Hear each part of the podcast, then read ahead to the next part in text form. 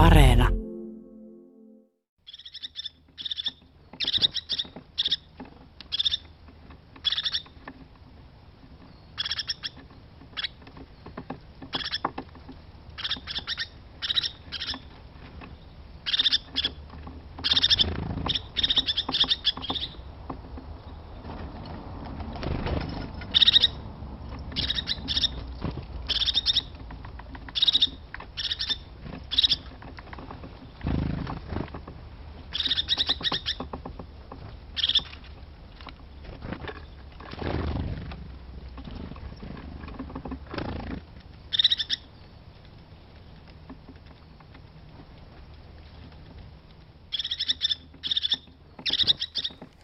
Ja tästä se lähtee lokakuun luontoilta.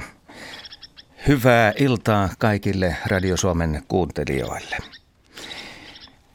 Ja tänään täällä studiossa on paikalla Heidi Kinnunen, Jaakko Kulberi, Ari Saura ja Henry Väre. Ja minä olen Asko Hautaaho.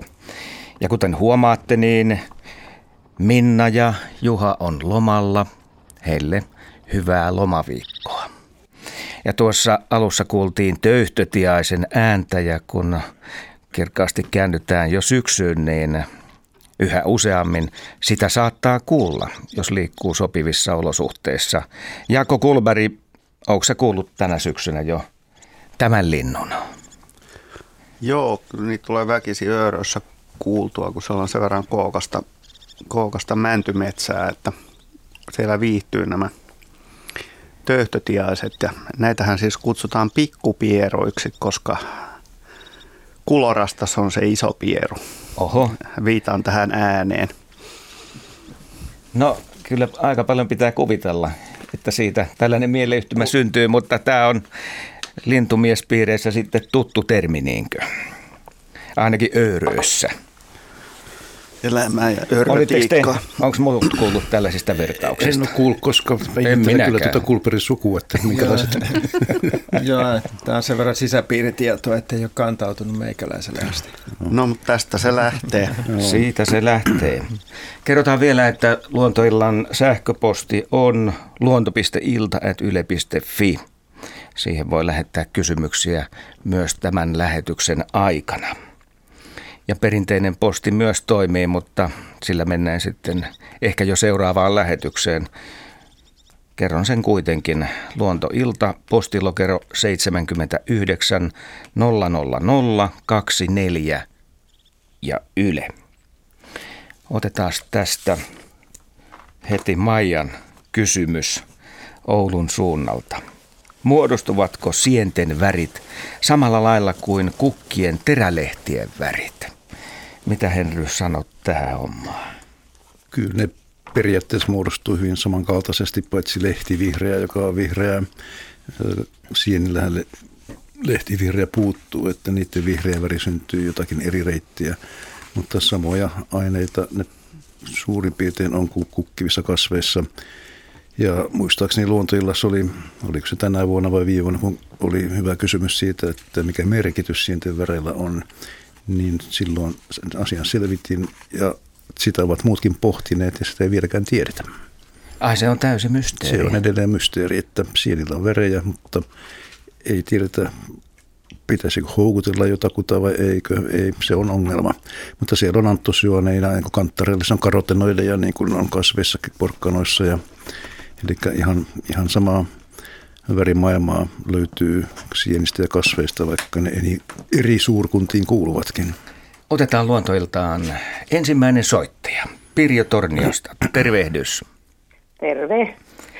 Mitäs haluat kysyä tänään? Joo, meillä tämmöinen uusi, uusi eläintuttavuus, siili, onhan täällä nyt ennenkin ollut muinakin vuosina, mutta nyt sitten ilmestyi meille tuonne takapihalle ja, ja mies alkoi syöttämään ja nyt sitten on vähän murhe siitä, että eikö siili ymmärrä lähteä horrokseen täällä torniossa, että onko, onko jo liian kauan syötetty vai mitä tässä tehtäisiin. Sekö hiipii koko ajan siellä? No, kun se, no nyt, nyt on pikkuinen muutos tullut, että eilen ei sitten syönytkään enää sitä määrää, eikä käy pari kertaa syömässä, että ensiksi alkuillasta ja sitten ilmeisesti yöllä tai en tiedä syökö joku muu, muu elukka sitten ne ruuat, mutta Mutta nyt on, nyt on että, ei ollut niin kuin, että ilmeisesti se käy sitten että siili siellä syömässä.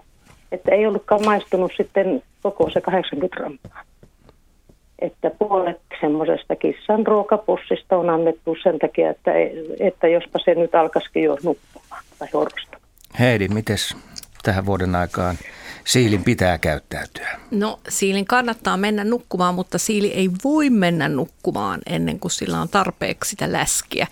Ja siellä on mm. aika semmoinen tarkka sisäinen, no mä oon sanonut, että läskikello, joka mittaa, että kuinka paljon sitä rasvaa on. Ja kun rasvaa on sopivasti, niin se uskaltaa lähteä horrokseen. Ja veikkaisin, että niin. jos teillä onkin semmoinen siili, joka on syntynyt tämän kesän, kesän niin kuin juhannuksen tienoilla niin. tai vähän sen jälkeenkin siellä pohjoisessa, Torniohan on todella niin kuin hyvä paikka tai hyvä havainto siilille, koska niin kuin paljon sitä pohjoisempaa niitä ei kyllä enää, enää sitten löydy. Joo. Et että... Kyllä siellä ollaan niin äärimmäisten olosuhteiden rajoilla ja sen takia kyllä sillä on huoli tankata sitten tarpeeksi sitä läskiä. Niin, että et, et onkin niin kaukana, kaukana mistä normaali, normaali olosuhteista, mutta nythän meillä on ollut hirveän lämmin syksy täällä.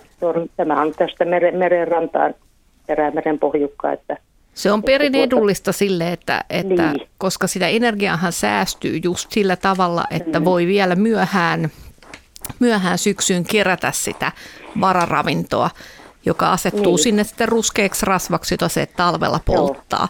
No, toivottavasti se nyt, niin, toivottavasti se nyt saa sinne tarpeeksi sitä rasvaa, että mm. se uskaltaa käydä unille. Että, no eilen oli tosiaan se muutos, muutos että tuota, jospa se nyt sitten alkaisikin sitten, että nyt oli tosiaan muutos, että ei ollutkaan syönyt sitä. Me ollaan pienennetty sitä määrääkin sitten kuitenkin, että se on, on, on minusta se on kasvanut. Että kyllä se pieni oli, että ilmeisesti se oli ihan tämän kesän niitä pentuja, Joo. Siis niitä poikasia. Joo. Joo. Et alle puoli kilosilla ei oikein mitään toivoa Joo. selviytyä. 700-800 grammaa on sopiva paino ja sanoisin, mm. että siellä teidän, niin kuin, teidän pitkässä talvessa niin mm. kilokin olisi aika hyvä ja varmistaisi sitten sen, että selviää. Mutta tota, niin, sillä on oikein hyvä pesä. Okei, te, oletteko itse laittaneet? Ei, ei. Kyllä se on itse sen touhunut. Sillä on paljon lehtiä. Meillä on semmoinen metsikko tuossa, johon paljon, paljon haravoja ja lehet aina syksyllä, että niitä lehtiä on hirveän paljon ja mies kyllä on vähän avittanut tai laittanut pikkusen sitten kattoa, että ei tule aivan heti märkä ja kastuja ja tällä tavalla. Se kuulostaa mm. viisalta, koska se mm. kosteus on sitten ikävä, jos se tulee niin. keväällä läpi katosta, mm. että se ei ole hyvä, mutta muut, muuten se risu- ja lehtikasa, niin se on kyllä ihan parahultaista paikkaa sille. Heidi arvioisi vielä sitä, että jos ei näe, kuka käy siellä syömässä ja tarjolla on kissan ruokaa, niin mitkä nämä kaikki vaihtoehdot on, jotka siellä saattaa käydä? No, äh, siellä voi käydä mäyrä ja supi voi käydä ihan hyvin. Entäs kissa? No, takulla naapurikissat voi käydä ja jos no, joku pitää mutta... koiraa vapaana, niin sekin tietysti. Harakka, Niitä, varis. Joo, päivällä. No, niitä, niitähän niin. meillä on. Meillä on noita eläimiä, mutta ei meillä tämän, näitä, mitä mainitsin, näitä mäyriä ja muuta. Mm. Ei, ei ole kyllä koskaan nähty ja ei, ei varmaan niin tässä, näissä kaupunkiolosuhteissa, mutta, mutta mies on laittanut niin sanotun kaarihallin. Että me, hän on, hän on tämmöinen pellepeloto, että sinne ei pääse kyllä, kun aivan ne pienet jotkut rotat ja hiiret ehkä. Mm. ei, ei pääse harakkakaan. No niin, eh, Joo. erinomaista. Sitten, sitten syytä niitä pieniä, jos ne on ainoat, jotka sinne pääsee. Että toden totta, niin. rotta käyttää mielellään tämmöistä hyväkseen, niin. miksei yhtä lailla sitten metsähiiri. Niin, niin. No. Mutta ei se mitään, ei se mitään. Lopetatte ruokinnan sitten ja tota, kun olette varmoja, että se siili pääsee unille. Eikö no, se nyt, nyt, nyt mm. kokeillaan sitten, että jos ei nyt sitten toista kertaa käy ja jää osaa syömättä, niin voi olla sitten, että alkaa tulla niin kuin tankki täyttä. Joo, ja nyt alkaa semmoiset pakkaset kuitenkin yöllä, että ei ole vaihtoehtoja Joo. enää. No, että pikkuhiljaa, mutta ei ole vielä ollut pakkasia. Että, että, tuota, niin, että se, tosiaan, että me, meillä on täällä, täällä vähän lämpimät olosuhteet kuin jossakin vähän vielä tuolla ylempänä. Joo. Joo. Mainiota. Kiitoksia.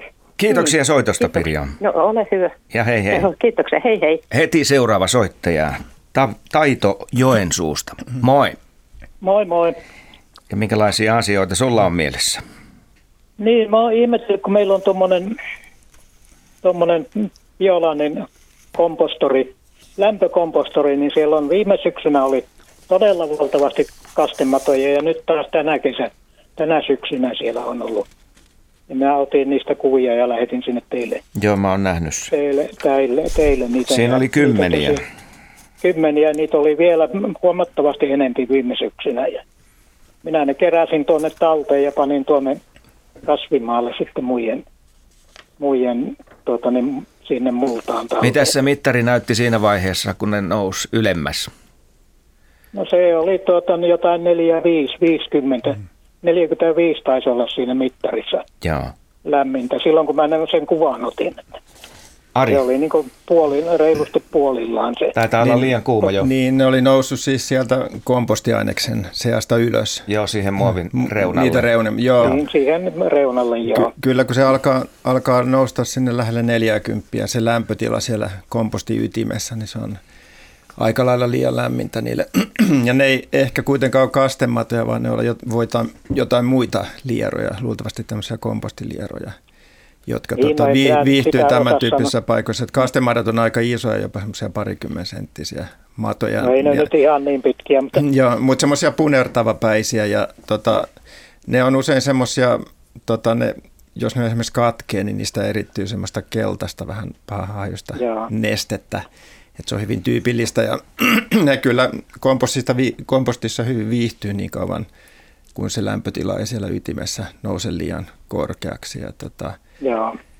ne pyrkii sitten niitä reunoja pitkin hakeutumaan. Ne pystyy, aika monet lierot pystyy itse asiassa kiipeämään aika sileitäkin pintoja ylöspäin, jopa rakennusten seiniä pitkin. Et joskus on ihmetelty, ihmetelty, että miksi esimerkiksi mökkirakennusten näissä räystäissä elää lieroja tai matoja, että mistä ne on sinne päässyt, niin ne voi ihan Joo. oikeasti kiivetä seinää pitkin kosteana yönä ja pesiytyä sitten tämmöisiin räystäskouruihin, missä on esimerkiksi metsälierot on tämmöisiä tosi taitavia kiipeilijöitä. Niitä voi myös elää puiden tämmöisissä oksanhangoissa tai onton puun kolossa, jossa on hyvinkin korkealla, ne on kiivennyt sinne sitä runkoa. Onko siellä multa kerros sitten? No sinnehän siis a- aika nopeastihan tapahtuu tämmöisillä pinnoilla, jotka on kosteita ja metsässäkin puiden oksanhangat ja kolot, niin sehän alkaa multaantua se karike siellä melko nopeasti. Ja itse asiassa ne lierothan itse edesauttaa myöskin sitä multaantumista, koska ne syö just tämmöistä kuollutta kasvisaineesta ja peräpäästähän tulee niin kuin ihan silkkaa multaa sitten ulos sitä mukaan, kun ne syö sitten tämmöistä kariketta.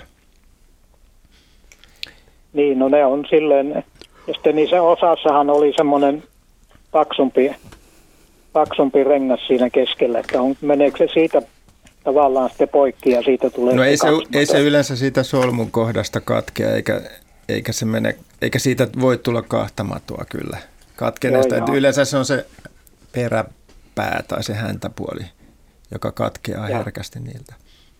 niin, niin siitä tulee sitten se toinen. Miten vaan on ihmetellyt, että mistä kun se on semmoisen hiekkapatjan päällä se kompostori, että mistä se ensimmäinen mato sinne No on siis tullut. nehän on voinut tulla munina sinne. Että jos siinä on esimerkiksi laitettu mitä nyt tahansa maassa kasvatettu, esimerkiksi jos on perunaa kasvatettu ja sitten ne naatit heitetään kompostiin, niin siellä voi hyvin siellä juurten seassa olla sitten näiden lierojen munia. Niitä voi olla myöskin salaatin lehdillä jossain siellä tyviosissa tai jos niitä on kasvimaalla kasvatettu, niin lieromunia. Ne voi tulla Niin, hyvin niin, monestakin, niin, ja- monestakin paikasta kyllä sinne. Et ite ne ei sinne hiivi.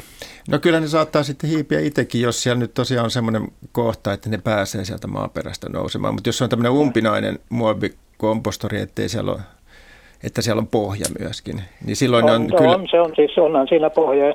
On siellä tietysti jonkunlainen reikä täytyy olla, koska, koska sinne ei niin kuin nestettä kerry sinne. Joo, siellä on se ky- pieni Ne reikä. voi kyllä tulla hyvinkin pie- pienestä reiästä. Jos, ne, jos se muu ympäristö on kuiva ja sitten tämä kompostin sisältö on sopivan kostea ja ne kyllä pystyy niin kuin aistimaankin, että jos siellä on jotain ravinnoksi kelpaavaa, hyvää tämmöistä lahoavaa kasvismateriaalia, niin se voi jopa houkutella ja jopa se neste, mikä valuu sieltä kompostorista sitten siinä ympäröivään maastoon, niin se voi houkutella niitä lieroja sitten hakeutumaan sinne hyvien ruokamaiden ääreen. Ja pitäähän kompostori ilman päästäkin sillä huominen tai hajominen muuten Nimenomaan, tuomikkaat. Se niin, muuten mätän, sehän, on, a, sehän on aerobista toimintaa, Joo. että happea tarvitaan.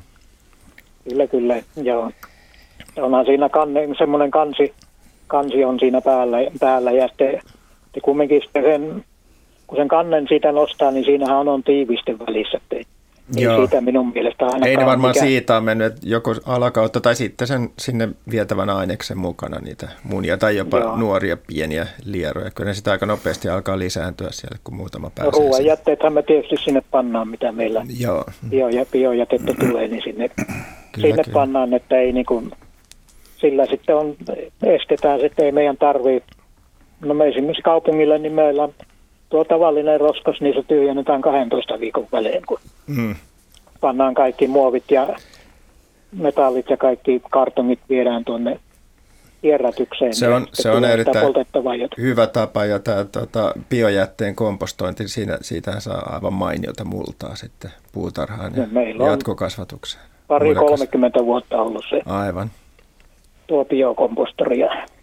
Tai siis ei tuo laite, mutta vastaava kumminkin.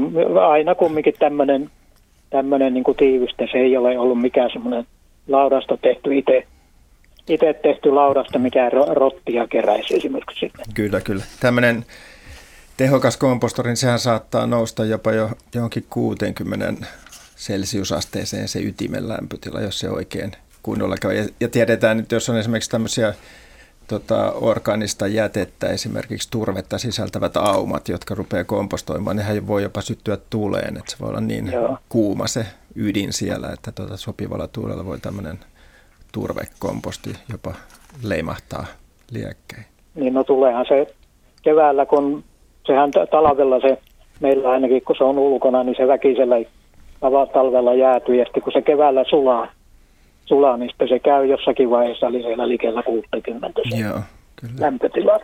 Mutta siinä se on 4-50 välillä normaalisti. Asia tuli selvitettyä. Miltä Selvä, se syksy hyvä. näyttää siellä? No tänään on täällä nyt on lähes pilvetön taivas ja tänään ei ole satanut, mutta nyt on kyllä koko viikon, viikon satanut. Ja ilmahan on nyt jähtynyt huomattavasti, että viime viikolla oli siellä toistakymmentä astetta vielä lämmintä ja yölläkin likellä kymmentä. Näin on. Harvina, harvinainen syksy on kyllä nyt tänne Joensuussakin vielä. Kiitoksia soitosta. Kiitoksia. Selvä. Hei hei. Hei, moi. Hei hei. Luontoillan puhelinnumero kertaan sen 0203 17600. 0203 17600. Ja niin se vaan taitaa olla, että jo kolmas soittaja Jaakko Kuhmosta. Tervehdys. Tervehdys. Ja mitäs sun kanssa selvitellään? No, miten paljon sorsat syö kalaa? Siinä on kysymys. Siinä kysymys, joo. Sorsat varmaan lähtökohtaisesti ei hirveästi syö kalaa. No lähtökohtaisesti sorsat on enemmän ehkä kasvissyöjiä kuin kalansyöjiä. Tosin ne on aika kaikki ruokasia kyllä.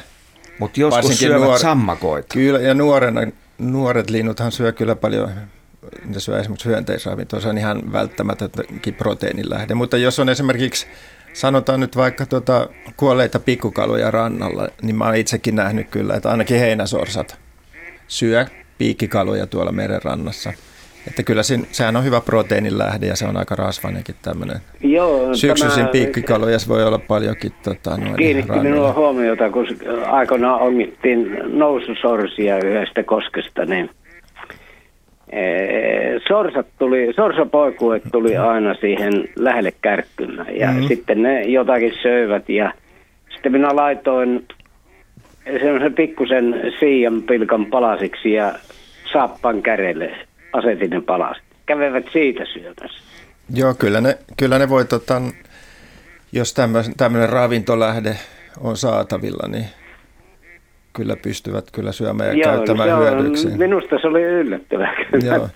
Mun mielestä kaikkein yllättävin sorsan ruokakohde on ollut tammenterhot. Mä oon nähnyt jopa sen, että tota, sorsat nielee tammenterhoja Kokonaisena. kokonaisena. Joo. Nehän ei Että- mahda niille mitään. Niin, niin se, se luulisi olevan aika iso pala nieltäväksi. Meneekö se niin umpeen niin suolista? En osaa sanoa, mutta että semmoista, ehkä ne on ottanut vähän oravista tai närhistä mallia sitten, että miten näitä tämmöisiä e- esineitä käytetään ravinnoksi. Niin, no, siinähän se vasta rasvaa on. Toivottavasti ne ei vedä sitä terhon suojusta mukanansa, koska se on kyllä sitten helposti tai vaikeasti sulavaa jo. Mm. Että pelkän terhon, jos vetää, niin kyllä se, sehän on proteiinia ja rasvaa. Se on varmaan hyvin energiapitoinen ja hyvä ruokakohde. Kyllä, monet. No miten ne oppivat nämä sorsat siihen kalan syöntiin, koska siellä oli paljon kalastajia ja Se voi olla, että niillä se voi olla, että sitten jotkut muutkin on niitä ruokkinut ja ne voi oppia toisiltaankin, mutta et ei ne varsinaisesti lähde elävän kalan pyyntiin sillä tavalla, kun nämä tota, oikeat kalansyöjäsorsalinnut koskevat. ei, mutta nämä olivat siis siinä äh, kosken ylä- ja alajuoksulla ja tuota, kun siinä oli paljon kalastajia, mm. jotka saivat paljon siikoja ja aina heittivät ne perkeet sinne koskeen. Niin No, tuota, varmaan siinä on just käynyt niin, että jos perkeitä on heitetty rannalle tai sinne koskeen, niin on oppinut sitä kautta Ei niitä rannalle heittänyt kukaan. No mutta vaikka ne olisi sitten vedessäkin, Joo. niin tota, nehän on puolisukeltajia, jos ne on ollut heinäsorsia, niin nehän pystyy jostain, kyllä. jostain 4-50 sentin syvyydestä hyvin sitten poimimaan tämmöisiä tota, ravintokohteita kyllä. Siis ne oppivat siihen. Kyllä ne oppii, jos on niin kuin tarjolla. Eläimet on uskomattoman oppivaisia. Elämä opettaa. Joo, ja se, että vielä saappaan kärjeltä käyvät, kumisaappaan Joo, se päältä. liittyy siihen, että niitä on kyllä ruokittu, joku muukin on ruokkinut ja ne kesy, on kesyyntynyt tai luotsan tai että on sen verran luottavaisia no, ne ihmisiä. niitä- siinä koko kevään ajan vissiin. Niin, se on aika Joo, yle, ei yleinen mitään. ilmiö näillä sorsilla ihan tota kesäaikana. Ihmiset kesämökeilläkin niitä ruokkii monella tavalla, niin tota, ne oppii Joo. luottamaan, kunnes alkaa sorsan metsästyskausi. Että tuo on kyllä outo syö kaloja. Mutta kiitos No. hyvästä havainnosta. Joo, ei mitään. Kiitoksia paljon. Morjens. Hei. Ja edelleen mennään puhelinlinjoille. Antti soittaa Räyringistä Haapajärven rannalta. Terve.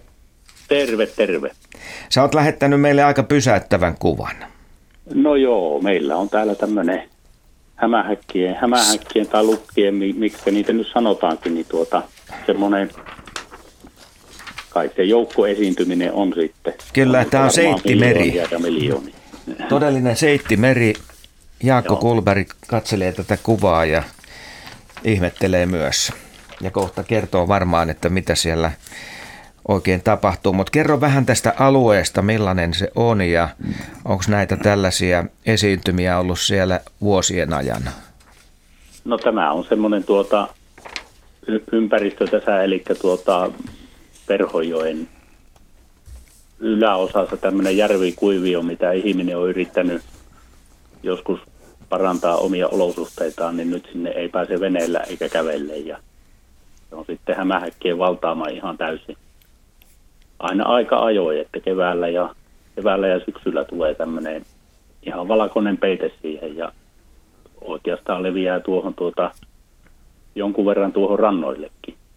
Varmaan joskus kun on peltoja äestellyt, niin yhden kierroksen kun pellolla kierretään, niin siihen on jo vedetty uusi seittipinta. Lukkeja, lukkeja hämähäkkejä on tosi paljon, että pieniä semmoisia millin mittaisia, että kyllä ne täytyy ahkeria olla, kun ne sen saa aikaisemmin. Mitä Jaska arvioit tässä tilanteessa? Joo, no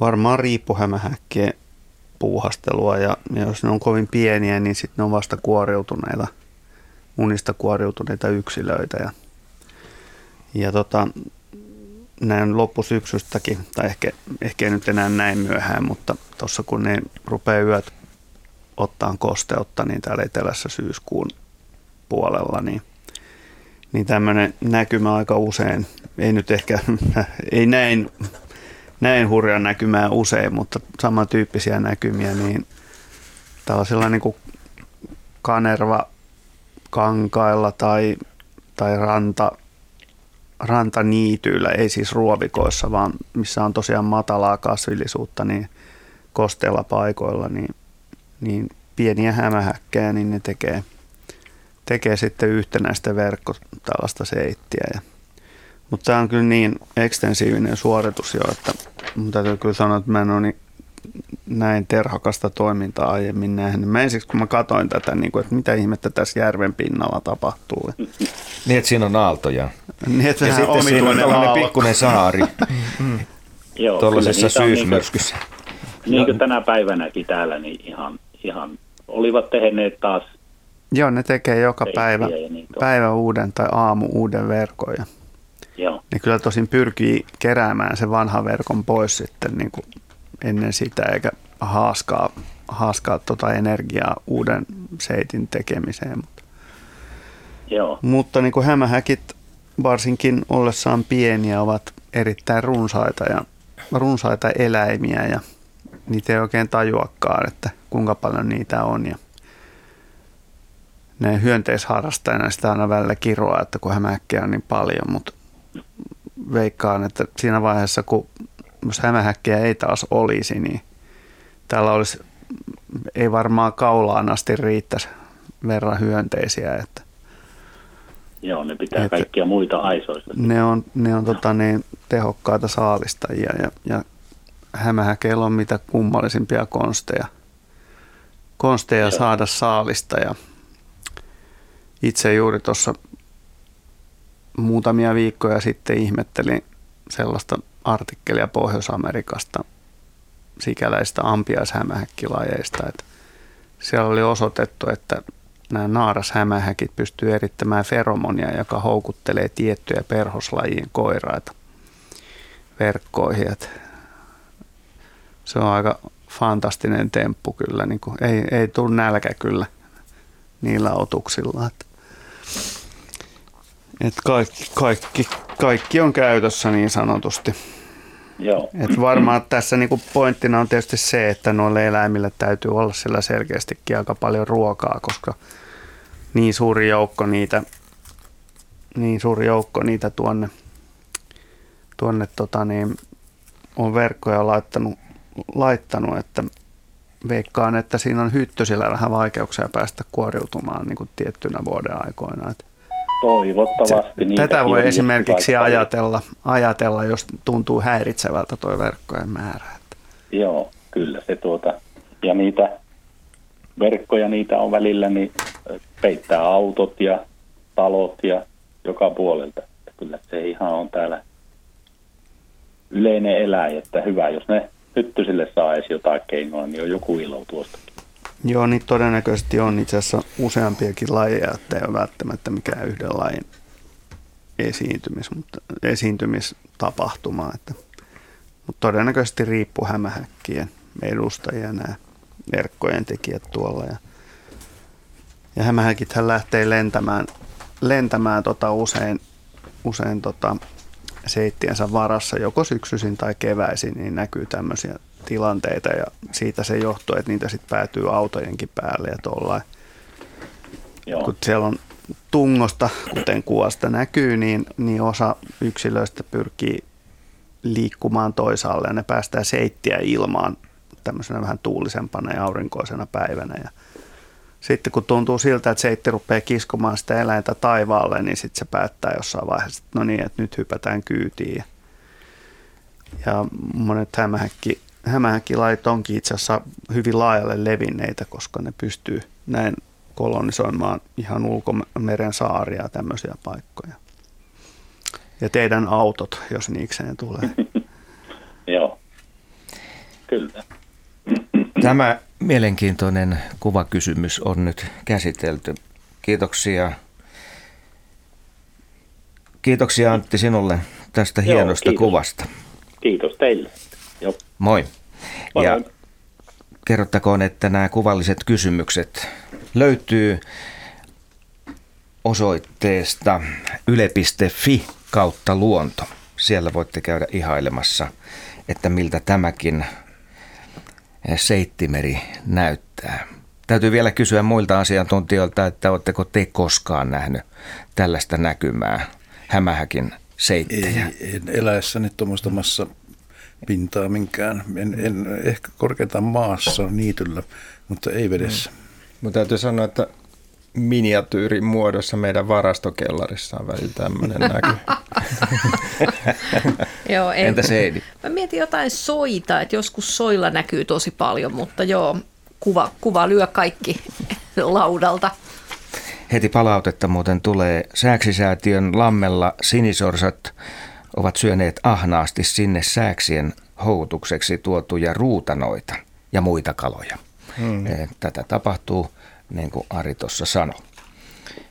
Ja seuraava soittaja Helena Joensuusta. Hyvää iltaa. Hyvää iltaa. Ja mikä on asia? Joo, syömisestä on tässäkin puhe. No niin. Tota, niin joo, tota, niin, kä- kä- käväsin tuossa mökillä, joka on Polvijärven, Polvijärveltä vähän tuonne luoteeseen päin Joensuusta, ei ihan tässä Joensuussa, mutta samoissa maisemissa, niin tota, viikonloppuna ja tuota, äh, ihmetytti, ihmetytti semmoinen, semmoinen juttu, kun meillä on siellä pihamaalla tuhkeloita, mitähän sorttia mahtavat olla, mutta niitä on aika paljon aina siellä ja sitten poksahtelevat siis syksyisiin, mutta nyt sitten, nyt sitten ihmetytti se, että niitä oli selkeästi syöty, niitä, tuh, niitä sieniä. Ja siinä oli tassun jälkiä siinä siinä on meillä siis ei ole humusta siellä ollenkaan, vaan on hiekka ja hyvin selkeästi niin kuin siinä näkee, että mitä siellä on touhuttu, oli isoja tassujälkiä ja raavittu, tehty pieniä kuoppia ja selve, selkeästi oli niitä tukkeloita kaivettu sieltä maa, maan sisästä ylös. Ja, ja koska niitä sitten ei siinä oikeastaan ollut kuin pari semmoista tupsahtanutta tuhkeloa, niin minä päättelin, että ne on sitten syötyneet muut sienet sieltä. Ja ajattelin, että onko se se Jänö Jussi, joka siellä asustelee, vai kun, kun ei nyt meillä on siellä koiriakin tietysti, mutta, mutta että kuka niitä nyt on käynyt siellä napsimassa, niitä sieniä. Ensimmäisen kerran muuten huomasin, aikaisemmin en ole kiinnittänyt huomioon sen tämmöiseen. Joo, mutta näin kuitenkin niin kuin isoja tassun jälkiä isoja tastojälkiä, että ihan siis ihan reiluja. Ja, ja samantyyppisiä jälkiä kuin siinä Janis, Janis Loukki, siinä, siinä, sillä nyt ei paljon ole jäniksiä, koska meillä on siellä aivan semmoinen käpeetty, että niillä ei siellä sillä tavalla ruokaa oikeastaan ole, paitsi, paitsi meikäläisten, mökkiläisten puu, istutukset, mutta tuota, mutta tuota, niitä on loikkia, ne on samantyyppisiä ja voimakkaita, voimakkaita jälkiä. No voi ajatella, että se olisi orava Aikaisemminkin sen sietikolla huomannut. Niin, onko ne oravan jälkiä? Ei vaan jäniksen. jäniksen. Niin, Jäniksen. ei niitä varmaan voi sekoittaa joo, oravan jälki, joo, joo, oravan jälki on no. pieni jälki. Se oli, tämä oli selkeästi oikein semmoinen vahva kynsi, oli, jolla oli raavittu. Että sen kynnenjäljet oli hmm. näkyvissä siinä. Joo. Ne oravahan perinteisesti tekee tätä, että se vie sieniä mutta kuusenokselle, ei, ei, mutta ei tässä orava, on isot ei, jäljet kyseessä. Joo, ei, kyllä siinä oravankin jälkiä meillä on, mutta oran, sehän on tosi pieni jälki. Mm, Todella. Mm. Et tänään oli siis reilun kokoisia. Mä oon nähnyt sen jäniksen muutaman kerran ja se on aika rontti. Mm. no, onko, se, onko se jänis vai rusakko? No rusakko ehkä voi olla. Niin silloin tosi isot tassut kyllä. Joo, ja niin. Rusakot näkyy... on mieltynyt monenlaisiin ravintokohteisiin kyllä. Että. On, Joo, aikaisemmin, mm. aikaisemmin en kyllä ole huomannut, että sille tavallista pihaa raavittu. Ja selkeästi päättelin siinä, että niitä, niitä tuhkeroita on nyt syö, käyty syömässä siinä. Niin, ja, ja ei, ole, ei ole mahdollista, että se olisi supikoira tai nekin on aika kaikki ruokasia. No en tiedä, onko supikoirallakaan niin iso jälki, että se se oli semmoinen, semmoinen reilu 5-6 sentin leveinen. Okay. Le, joo, että tosi reilun kokoinen. Musta supikoira ehkä on pienempi. Joo, joo no se on semmoinen kissavainen se, sen jälki joo, ehkä. Kyllä, kyllä joo. Mites mm. Rusakon ruokavalioon kuuluu? No Tiedetäänkö siitä? Olen, olen vähän hämmästynyt tuosta sienten syönnistä, mutta ehkä, niin. ehkä se ei ole mahdotonta. Mm. Voisiko se olla hakenut jotain tiettyä kivennäistä tai jotain, koska mm. niin kuin, ei toisen ihan tavallisen ruokavalioon kuulu. Mm. Niinpä, niinpä. Että, että kyllä se kasviravinnolla mennään ja tähän aikaan vuodesta sitä kasviravintoa on niin runsaasti tarjolla, että, että kuvittelisi, että vielä saisi kaikki kivennäiset ja hivenaineet, mitä tarvitsee. Niin, niin. Ja, ja selkeästi, niin anteeksi, niin. Mm. Niin, selvitin, jäl- joo, siinä oli siis tyhjiä semmoisia, niitä ne nyt sienet ei kauhean, kauhean syvällä kasva, ne oli semmoisia kuoppia pieniä, joku kymmenkunta senttiä ehkä syvyydeltä, niin kuopat. Ja, ja eikä siellä ollut kuin pari semmoista, to, semmoista tosiaan niitä, niitä tuhkeloita. Siinä niitähän on meillä yleensä aika, aika ärsyttävän paljon siinä pihalla. niin niitä ei siis kerta kaikkiaan ollut nyt sun viikonloppuna niitä sieniä siinä, että minä päättelin, että ne on oikeasti joku syönyt. Henry, No kyllä se varmaan on poikkeavaa käytöstä, jos se rusakka on ollut asialla, koska meidän luonnonvaraisista nisäkkäistä niin sieniä syö ani harva. Main, Joo. mainittu supi ja orava, niitä syö kyllä. Mutta, Ja hirvi- ja hirvikin hirvi. voi syödä, joo mielellään syö ja peura syö, poro syö. Joo. Että kyllä niitä syö ja riittää, mutta rusakosta en ole koskaan kuullut. Joo, mutta, se oli kyllä, minä päättelin, että se on rusakko, mutta kun- kun ei sillä meillä nyt, emme usko, että koirat nyt niitä, niitä syö. Mutta, Että, tuota, mutta ravintohan se on eri, erinomaista rasvaa, siinä ei ole paljonkaan, että se ei lihota, mutta niitä hivenaineita ja rautaa ja muita hyödyllisiä aineita siinä se kyllä on. Ja en, en tiedä, voiko sulkea pois sitä vaihtoehtoa, että siinä on käynyt kaksikin eläintä paikalla eri aikoina. Ei välttämättä voi sulkea, mutta kyllä minusta tämä hiven ja kivennäisaineiden teoria niin kuin ehkä siihen istuu kuitenkin parhaiten, että vaikka vuoden aika ei ole musta paras, että mä ymmärtäisin, että keväällä ollaan puutostilassa ja haetaan jotain aineita, mitä puuttuu, mutta tota, ei kai se ole täysin mahdotonta, että niin. eläintä uteluttaa ja jostain syystä ne maistuu. Niissä on jotain, Niin, mitä se niin. tarvitsee. Niin Se, niissä on Hyvä on semmoinen, tankata tähän aikaan vuodesta. Niissähän tuhkeluissa on vähän semmoinen imelä ominaishaju. Ainakin mitä mä Mm. oon niitä pyöritellyt, niitä, jos ne varsinkin kun ne on nuoria, niin tämmöisiä valkoisia Joo. pallukoita. Että voisihan niillä olla joku tämmöinen. Ja Ja varmaan ne on nuoruusvaiheessa syöty, koska siinä vaiheessa kun muuttuu itiomassaksi, niin ei voisi- siinä ole paljon syömistä ei sitä. ole paljon syömistä. Niin, ja, niin se, joo, se, Pölähtelee semmoinen- vaan. Niin. no, kyllä. Ja kyllä sekin, että just se ihmetytti, että, kun, että, miksi, että miksi nyt kun ne on nyt tupsahtelee, että miksi, miksi niitä on nyt käyty syömässä, että on sillä mahtanut naaman nokinen olla. Mm, mm. Että tota, Mutta jos se siitä ravinteitaan saa, niin sitten se on tehnyt hyvän keksinnön. Hel- On. helppoa ruokaa.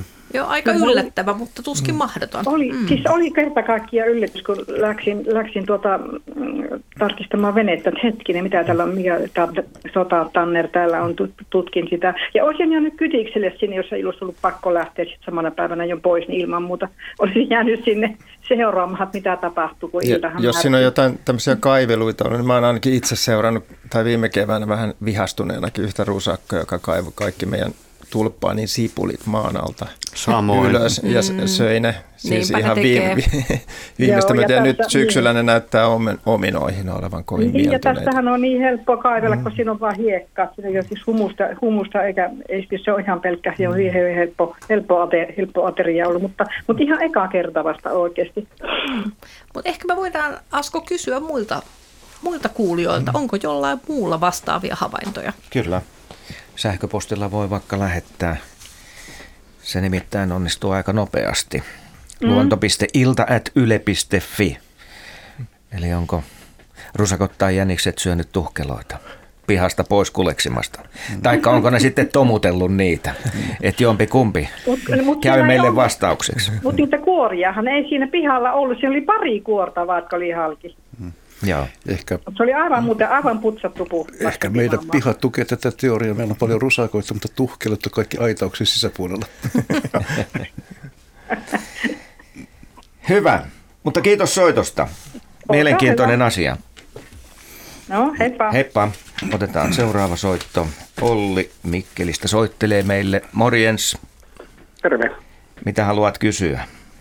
Semmoista olisin kysellyt, kun olin tuossa kesällä, oltiin mökillä ja oltiin kalassa vähän kauempana ja sitten saatiin hauki, mikä verestettiin siinä veneessä ja sitten kun tultiin mökille, siinä meni ehkä semmoinen 45 minuuttia ja rupesin sitä putsaamaan, niin se rupesi se matsalaukku pomppimaan.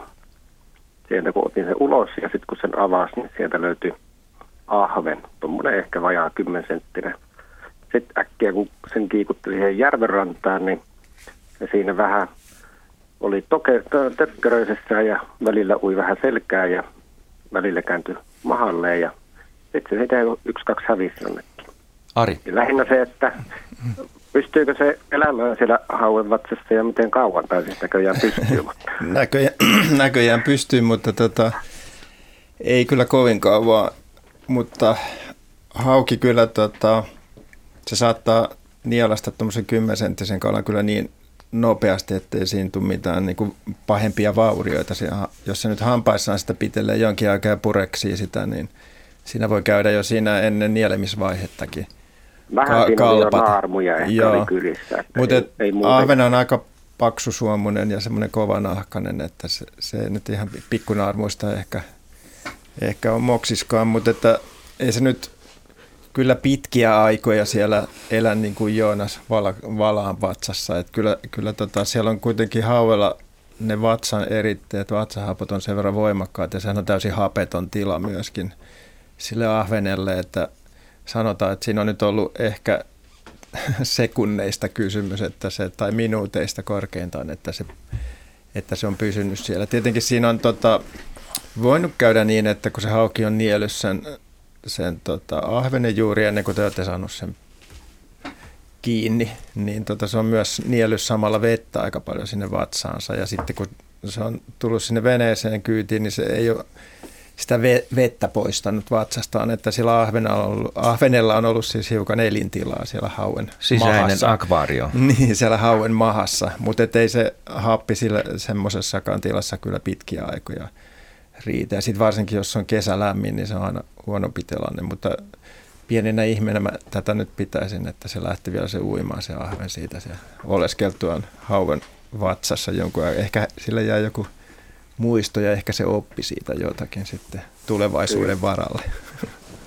Joo, se vaan oli, että ei, ei itselleen ei ole kyllä tuommoista, että kyllä niitä aina kaloja sieltä löytyy ja joskus jopa ja use, on. Että... Usein ne hauet tota, oksentaa juuri syömänsä aterian silloin, kun ne jää itse pyydykseen. Että, että semmoista on kyllä kuvattu, että kun hauki on ollut syönnillään ja se on tarttunut uistimeen ja tullut veneen viereen, niin se oksentaa elävän kalan, joka se on juuri niellä. No on joskus luontoillassa joo. saatu tällaisia Joo, on, on tullut. Ja joskus oli jopa käärme. joo. joo. Että kalastaja sai ha- haukea haavitessaan niin haaviin sekä hauen että kyykäärmeen ja sitä ihmeteltiin, että että mistä se johtuu, mutta että näin, näin siinä saattaa käydä. Mutta ei kyllä niin kuin pitkiä aikoja pysty ahven oleskelemaan hauen, hauen sisäelimissä. Joo, mutta se oli se, mitä suurin piirtein sitä ajettiin vähän kauempaa, niin vähintään puoli tuntia ajoja. No se on varmaan hämmäst... se vartti Joo. muuta aikaa. Että se on kyllä hämmästyttävä pitkä aika, jos se on edelleen ollut elossa sitten se. se siinä kun sen vatsalaukun sitten avasi, niin se haukkasi vähän niin kuin henkeä, kun joku kuolinkoreni ja sitten se kyllä sitten virkosti siinä, kun sitä vähän heilutteli Joo. kaksi vedessä ja Joo. uuskenteli. Pitäisin pienenä ihmeenä tätä kyllä. Sellainen se varmuudella on. Kiitoksia Olli tästä kalatarinasta. Se oli kertakaikkisen upea juttu. Joo, kiitoksia. Kiitos. Kiitos samoin. Moi. Otetaan kuvallinen kysymys. Etetään tämä Jaskalle. Ota sen lappu käteen siellä ja tutki kuvaa. Todennäköisesti Lehtokurpan poikanen, näin arvioi siis Marko Kärkkäinen, joka on lähettänyt tämän kuvan. 10. syyskuuta oli kaveri löytänyt kanalintumetsällä kuvan poikasen. Onko tavallisia näin myöhäiset pesinnät? Onko vielä pitkä aika lentokyvyn saavuttamiseen? Paikka on Kiuruvesi. Ja lähettäjä oli siis Marko Kärkkäinen jonka kaveri oli löytänyt tällaisen. Ensin laji. Oliko arvio kohdallaan? Arvio on kohdallaan, se on lehtokurppa ja, ja. ja tota, niin se on poikainen. Ja, ja lehtokurppa voi tehdä ainakin nyt kaksi poikuetta, en nimittelisi vaikka tekisi enemmänkin joskus lämpiminä vuosina. Tai ja toinen pesintä joku... käynnistyy heinäkuussa, niinkö? Joo, se on aika yleistä, että, että itsekin on nähnyt poikasia niin kuin melkein koko kesän ajan. Niin kuin aina silloin tällöin törmää niin.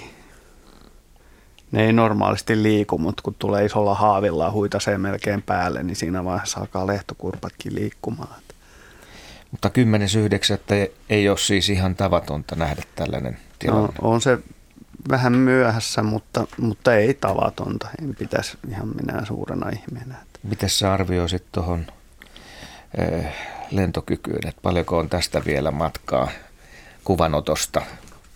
Siinä ei isompia sulkia hirveästi ole vielä tarjolla. On tuossa vähän kyllä alhaalla, joo. Parissa viikossa varmaan rupeaa lentämään, mutta, mutta ei ehkä vielä muuttomatkalle lähde siinä vaiheessa.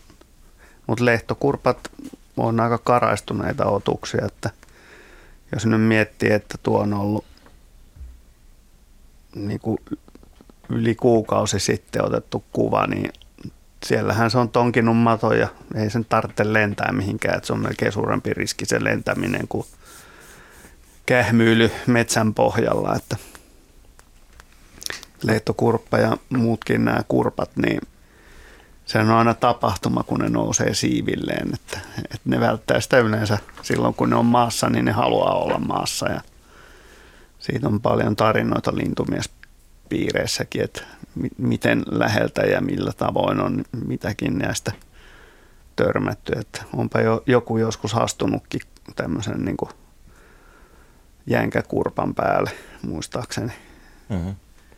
Itse mä näin itse asiassa viime Öörön keikalla, niin semmoisella erittäin kir- kirkkaalla otsalampulla valaisin tota, niin, niittyä, kun kattelin jonkun perhosen perää ja yhtäkkiä mun nenä edessä oli tota vaaleana hohtava heinäkurppa, joka niin kuin, se enää ilmeisesti nähnyt mitään siinä vaiheessa, niinpä se pällisteli jokseenkin hölmön näköisenä niin kuin ihan sellaisella avonurmella siinä. Ja sitten lopulta, kun se lähti lentoonkin, niin se ei oikein niin kuin tiennyt, että mihin lentää, kun kaikki ilmeisesti pimeä näkö oli haihtunut tämän episodin myötä. Niin komea jöllikkä. Tuossa sä sanoitkin jo aikaisemmin, että tämä lehtokurppa on hyvin karastunut lintu ja erityisesti keväällä sen huomaa, kun se tulee tänne muuttomatkalta, niin monin paikoin saattaa olla vielä lunta maassa. Niin, tai se ei ole edes välttämättä tullut mistään, vaan se, on se jää vasta kiinni siinä vaiheessa.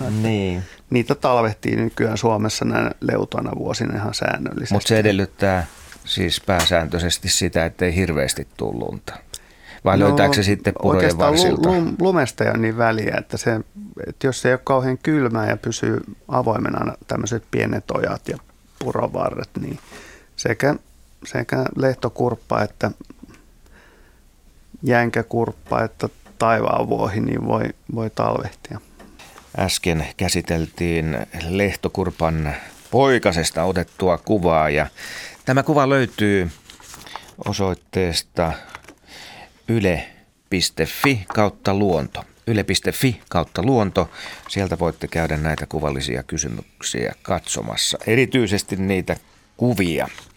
Ja otetaan tämä toinen lintuaiheinen kuva ja kysymys. Anja Honkala Joukka, Joukamojärveltä Kuusamosta on lähettänyt tämän. Onko Metso Korean perään, koska käy peilaamassa itseään paljon kirkkaasta pannasta? Nokkii myös paljua kiivaasti. Jaakko Kulberi, nyt siinä on kaksi tummaa vastakkain. Toinen on pienempi, toinen on vähän suurempi. Onko Joo, siinä niin, kaksin taistelu? Mä luulen, että siinä on yksin taistelu, mutta paljolla on toi, toi etupuolellaan siitä, että sillä ei ole minkään asteesta tietoisuutta ja ja tota, niin Metsolla taas tunnetusti on vähän liikaakin tietoisuutta usein. Ja, ja tota, niin, tässä tapauksessa Metson ongelma on hieman tietysti se, että se ei selvästikään löytänyt sopivaa vastusta, eli muita ukkometsoja tota, niin, pitämään matsia keskenään. Ja, Hormonihöyryissä.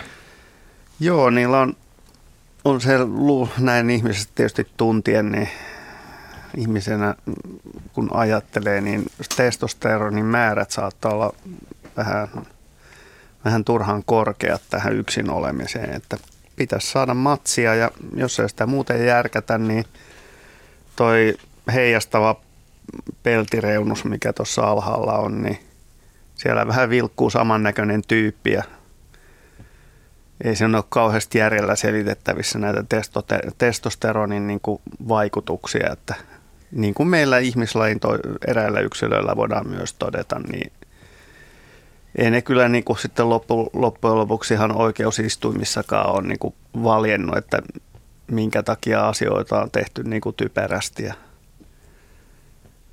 et siitä voi tietysti syyttää hormoneja ja metson, tässä tapauksessa metsolle käy kyllä paremmin kuin sitten niin kuin ihmislajin edustajille, jotka on erehtynyt käyttämään testosteron boostereita liikaa. Ari, Mutta joo. Niin, Ari, sä oot ollut hämmentävässä tilanteessa sun kesämökillä. Joskus vuosia vuosia sitten. Mä muistan, että saatit hienoja kuviakin tästä tilanteesta. Kertaas nyt Joo, vähän kyllä meille tota, sitä.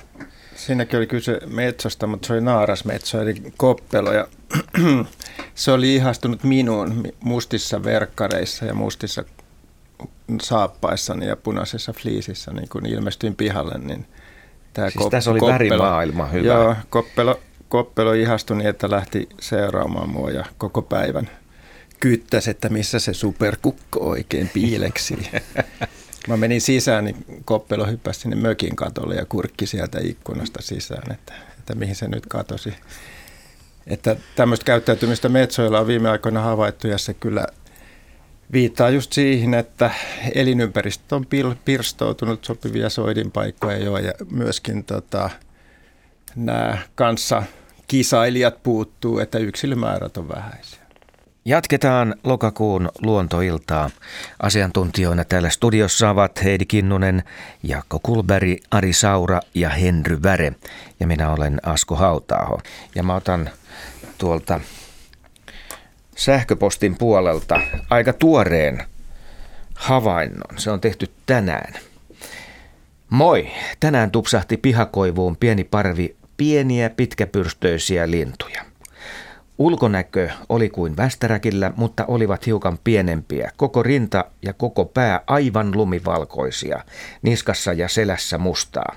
Pyrstössä poikittainen, pyrstön mittainen tai suuntainen valkoinen raita.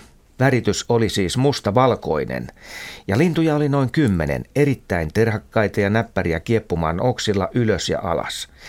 Kesällä pesi kaksi västäräkkiparia pihapiirin rajoilla ja poikasia tuli. Nämä olivat hyvin samanoloisia, mutta väritys ja koko ei. Meillä pesi myös räystäspääskyjä, haarapääskyjä ja kottaraisiakin. Kiitoksia vastauksesta jo etukäteen Harri ja Kaisa Mäntyharjulta. Ja tämähän on Arin ja Jaskan heiniä, mutta tämä varmasti on teille aika helppo etsiä vastausta tähän näin. Juu, kyllä. No niin, selvä. Siirrytäänkö eteenpäin? Mutta lähdetään nyt vähän tarkemmin ottaa tätä. Kyseessä on pyrstötiainen. Kuvaus oli ihan osuva. Sanotaan näin, että siitä ei olisi paljon sanomista, jos ei sillä sitä pyrstöä olisi. Että, että on se kai vähän hippiä sitä kookkaampi se loppuosa, mutta, mutta ei kyllä paljon. Että se on tosi pieni ja pyöreä lintu ilman sitä – pyrstöä, joka on tosi pitkä sitten. Ja hirveän luonteomasti yleensä kun metsässä liikkuu, ja tähän aikaan niitä on paljon liikenteessä, ne vähän vaeltelee ympäriinsä ja osa muuttaakin. Ja osa tulee meille itse asiassa idästä, niitä on ehkä enemmän tuolla Venäjän puolen metsissä. Ja, ja tota niin, se parvi, kun se tulee, niin sen kyllä ensiksi kuulee ja sitten vasta näkee. Ja niin pitää se hyvin, Joo, ja se pitää, ne pitää sitten sellaista erittäin korkeaa sellaista niin kuin tiititystä, et, mm. jolla, niin, joka niin kuin on, on hyvin niin kuin luonteenomainen. Ja, ja jos joku niistä vähän jää jumettaa jonnekin, niin se myös toimii se kutsuääni tosi hyvin, että ne on hirveän aktiivisesti yhdessä sitten. Onko Arilla? Arvessa. No sen verran vielä, että sitten se lentohan on semmoista aaltoilevaa sen yksittäisen linnun ja sitten kun tämmöinen parvi lentää, niin se näyttää semmoiselta poukkoilevalta pallolta, joka, vähän, niin joka vähän venyy joka suuntaan. Ja hyvin usein ne liikuskelee rannoilla, siis tätä rantaviivaa pitkin, ne on ruovikoissa, käy ruokailemassa mielellään pien, pieniä siemenkasveja yrittävät sitten löytää tai sitten jossain tota, ranta lehtipuissa oleskelevat mielellään ja pitävät kyllä aikamoista sirkutusta, paitsi nyt viime viikonloppunakin, kun saatuin näkemään tämmöisen vastaavanlaisen parvin, niin sirkutus vaimeni saman tien, kun muuttava varpushaukka tuli kaartelemaan siihen ruovikon yläpuolelle. Niin linnut kyllä hiljeniä osasivat olla sitten hyvinkin huomaamattomia, kunnes haukka hävisi näkyvipiiristä ja sirkutus ja vauhti taas jatkui. Joo, nehän talvisin tota, niin niiden yksi pääravintokohteista on kirvojen talvimunat, joita me varmaan kaikki olemme ihastelleet tuolla puiden oksilla talvesta toiseen. Monta munaa yksi töykötiäinen tarvii talvessa. En mä tiedä. Mutta on Montaa. hyvin hei, tyypillistä, että nähdään noin kymmenen lintua. Onko siinä perhekunta liikenteessä vai miten tämä parveutuminen menee? Siinä voi olla niin kuin kesän poikuita useampi sitten yhdistynyt. Että luultavasti näin, että niillähän vaikka ovatkin pieniä lintuja, ne voi olla aika isojakin pesyeitä. Joo, ne pesi tekee useita, useita niin. poikueita vuodessa. Selvä. Otetaan soittaja taas mukaan luontoiltaan. Leena soittaa Salosta. Hyvää iltaa. No oikein hyvää iltaa teille kaikille. Kiitoksia. Mitäs haluat kysyä meiltä? No, minulla on lepakoista yksi kysymys ja toinen on sitten ekomuurahaista. No niin. No, Ei muuta kuin nahkasiivistä liikenteeseen. Lähdetään lentelemään. Joo. Ja niitä täällä lentelee mun pihapiirissä silloin, kun niitä lentelee sitten kesäaikana ja heti kevään lämmettyä, niin niitä on aika, aika reppaastikin. Ja, ja sitten kun ne on saaneet poikasia, niin ilmeisesti niitä on kohtuullisen paljon. Ne on ollut huomaavina, että ne asustaa tuolla mun vintin ullakolla. Asunnon, taloasunnon vintin ullakolla. Ja, ja, ja mulla on ollut vähän huoli siitä, että kun niitä, niitä tuossa toisessa kesänä mä, ainakin mä näin, näin tuota, tai ymmärsin, että niitä rupesi yhtenä iltana purkautumaan tuolta oikein semmoinen hirmuinen määrä. Mä pääsin laskemankin niitä sitten ja mä soitinkin teille sinne, mutta sitten jäi asia vähän kesken mulla silloin, niin mä nyt jatkan kysymystä, että, että tuota, niin, niitä oli silloin 105 muistaakseni. Ja, ja sen jälkeen, kun ne oli purkautunut, niin minä en semmoista määrää sitten nähnytkään enää. Ja, ja tuota, sitten niitä tänä kesänä oli kanssa. Tämä oli edellinen kesä, eli vuonna 19. Ja, ja nyt, on, nyt tänä kesänä, kuluneena kesänä, nyt minä en nähnyt niitä niin paljon, en laskenutkaan kyllä. Mutta tuota niin, ne, ne tuota, on nyt näköjään niin miehittänyt tuon mun vintti, vinttiosion tuolla ja, ja on vähän huoli siitä, että mitäköhän ne mahtaa siellä, siellä touhuta, touhuta siellä vinttikerroksessa, että miten paljon siellä on sitä, sitä tuota kakkatavaraa ja, ja mahdollisesti kaiken näköisiä muita, muita koppiaisia, mitä siellä tulee ja minkälaisia tauteja ne ehkä saattavat sitten myöskin tuo tullessaan. No Heidi. Minä kyllä tykkään noista lepakoista, en, en mä ole niille vihane, mutta vähän huolestuttaa. Mutta tämä on hyvin tyypillinen tilanne. Mm. No se on ihan totta, että, että ihmiset löytää usein, no tämä kuulostaa semmoiselta ihan pieneltä kolonialta kuitenkin, tämmöisiä pieniä kolonioita ullakoilta ja vinteiltä. Joskus saattaa olla todella isojakin, että siellä voi parhaimmillaan olla kymmeniä lepakoita – ja Suomessa nyt ei oikein semmoisia sitten olekaan, missä on satoja, että niitä nyt ei ehkä, ehkä Suomesta löydy, mutta, mutta on totta, että jos teillä on semmoinen kesäinen kolonia siellä, mä veikkaisin, että viisi lepakkoa voi vielä olla, ähm, miten mä nyt sanoisin, esimerkiksi vain uroksia, jotka hengailee siellä, mutta yhtä hyvin siellä voi olla sitten muutama naaras ja niiden poikaset. Ja ne naaraathan on semmoisia, että ne saa vain yleensä yhden poikasen sinä sen kesän aikana. Ja ne kaksosraskaudet on ihan yhtä har, niin kuin ha, harvinaisia kuin ihmisillä, että kahta, kahta ei usein tule. Mutta, mutta yhden poikasen se naaras voi kesässä sinne saada ja sitten se voi niiden toisten naaraiden kanssa yhdessä pitää siellä sellaista vähän niin kuin lasten tarhaa. Ja tota, totta on se, että kun ne lepakot siellä ullakolla viettävät aikaa, niin niillä on usein joku ö, suojaisa nurkka tai kaksikin, riippuen vähän siitä, että mitkä paikat on kuumia ja riippuu, että miten aurinko liikkuu sen rakennuksen suhteen tai se lämpö, lämpö kulkee siinä, että voidaan vaihtaa nurkasta toiseen sitten sään mukaan. Ja tota, sinne kertyy hiljaa vähitellen kakkakasuja kyllä, koska eihän se kakka sieltä minnekään haihdu eikä katoa. Ja yleensä se tulee sinne ää, seinien vierille, koska niillä seinillä ja, seinillä ja niissä kulmissa ne usein roikkuu ja nuokkuvat siellä sitten. Ja tota, mm, no siihen sisältyy jonkin verran riskejä, että mä en ehkä niin kuin menisi niitä kakkakasuja siirtämään ilman hengityssuojaimia. Ää, niissä voi olla sairauksia, jotka periaatteessa voivat siirtyä ihmisiin. Sen lisäksi siinä on se riski, että no riippuu teidän ullakosta ja siitä, millaisia rakenteet on, että voiko niiltä lepakoilta päästä loisia sitten siirtymään sinne teidän asuinpuolelle. Ja sekin riski, Minkälaisia ne on? No sieltä voi tulla kirppuja, sieltä voi tulla ö, lepakoin niin pintaloisia. Se ihohan on samalla, no ei se nyt ole ihan samanlainen kuin ihmisen, mutta samalla tavalla ohut kuin ihmisen. Ja sen takia nämä lepakon iholla elävät loiset, ikävä kyllä, ö, saattaa, mm, ne on spesialisoituneita lepakoihin, mutta saattaa luulla, että ihminen on, kun se on tarpeeksi samanlainen, niin saattaa sitten ihmistäkin ahdistella. Ja, ja se on tietysti kamalan kiusallista, jos niin käy. Öm, ei se ole kauhean yleistä, mutta joskus niin tapahtuu.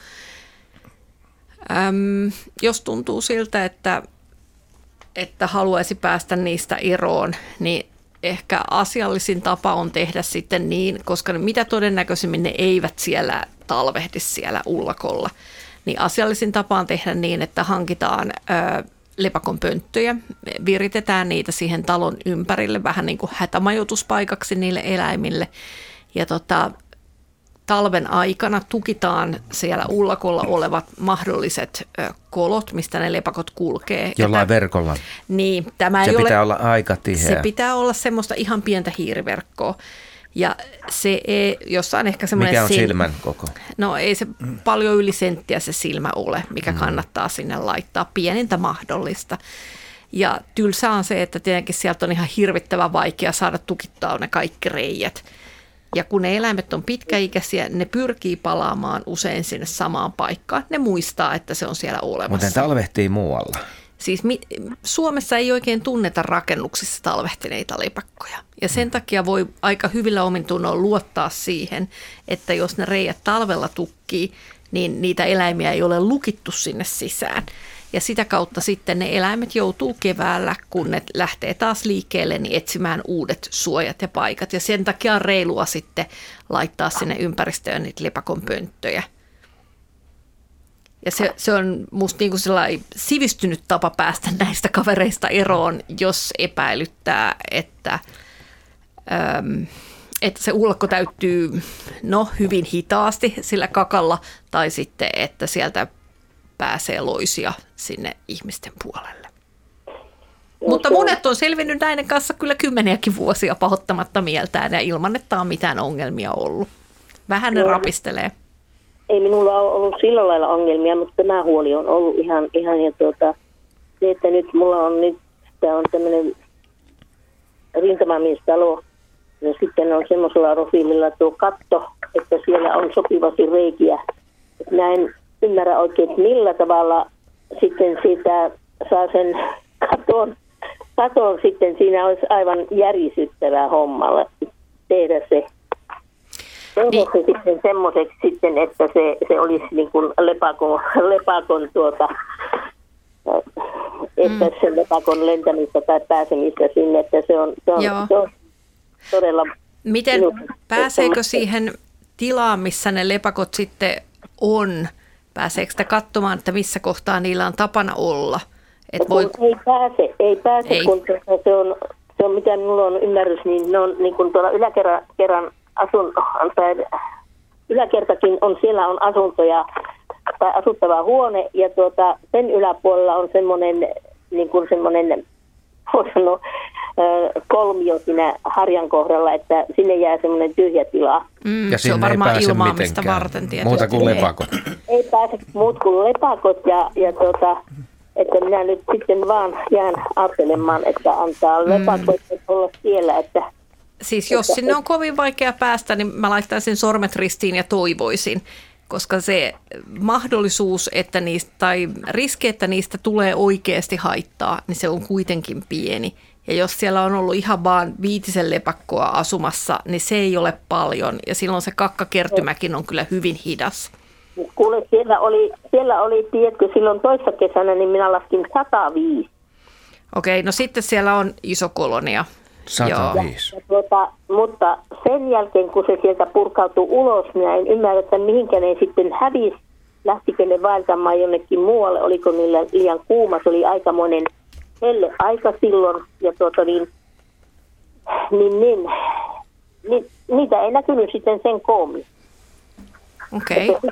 Sitten on lennellyt tuossa joku, joku kolme, neljä, viisi lepakkoa sitten se aina silloin syksyllä. Ja nytkin mä näin tässä viimeiseksi tuossa niin syyskuun lopulla oli vielä yksi lepakko tuossa pyöriä ja muutama tuossa kesällä.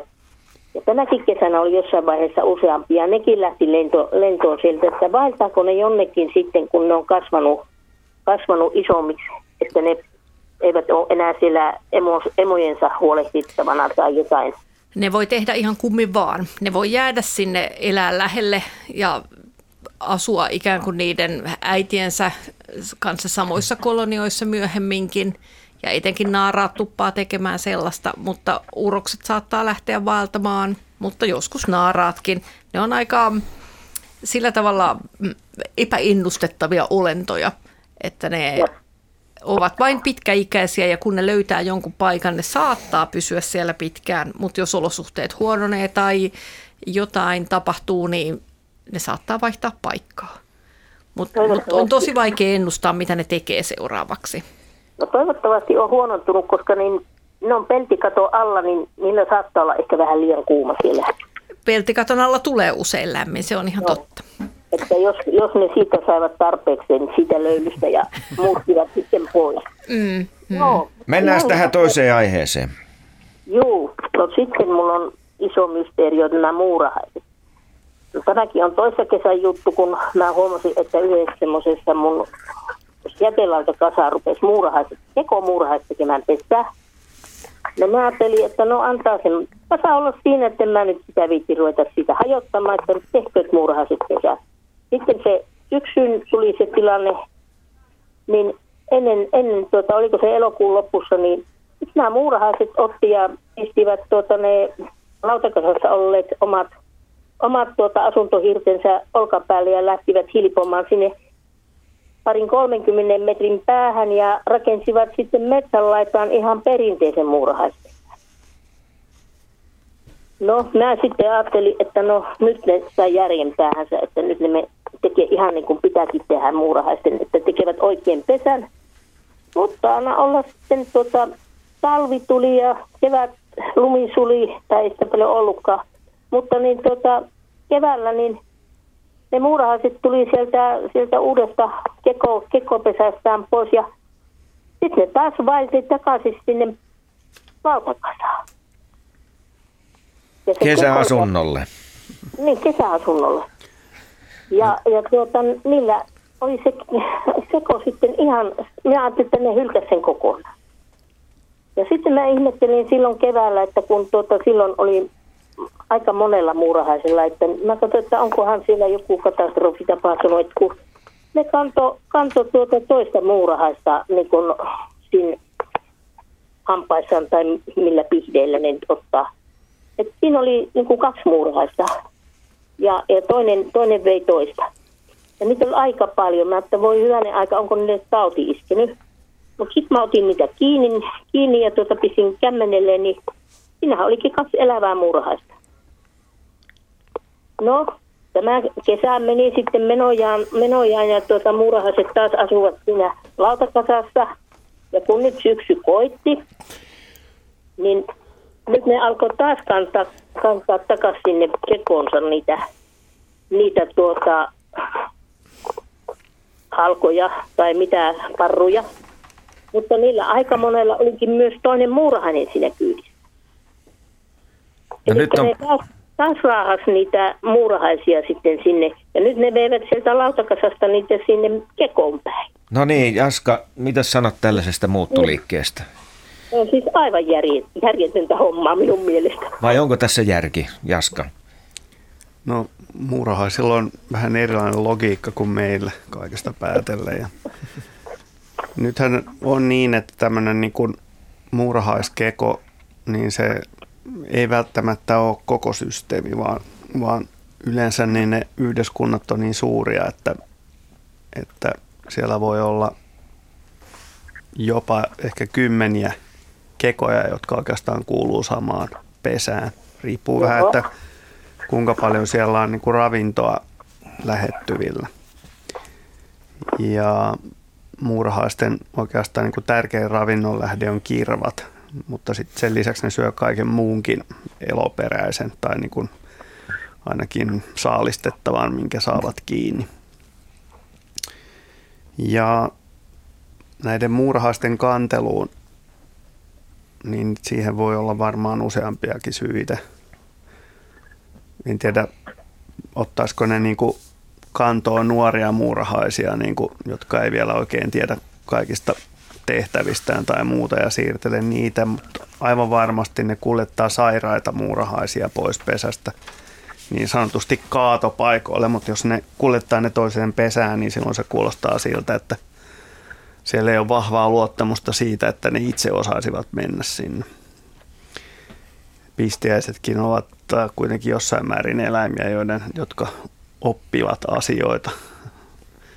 Ja tota niin, tämmöisessä yhteiskunnassa, jossa on useita kekoja, niin en näe syytä, miksei voisi tehdä tällaista muuttoa kesämökille, jos se tuntuu hyvältä ratkaisulta, että, että lautakasassa voi olla omat etunsa kesällä ja, ja sitten maapesä metsän puolella on varmasti fiksumpi ratkaisu kuin avomaalla sitten niin kuin talvehtimiseen. Että ja kun muurahaiset ei oikeastaan niin vaadi törkeitä palkankorotuksia niin kuin tekemistään töistä, niin tämmöinen systeemi voi olla niin kuin taloudellisesti kannattavaa, jos sapuskaa on riittävästi.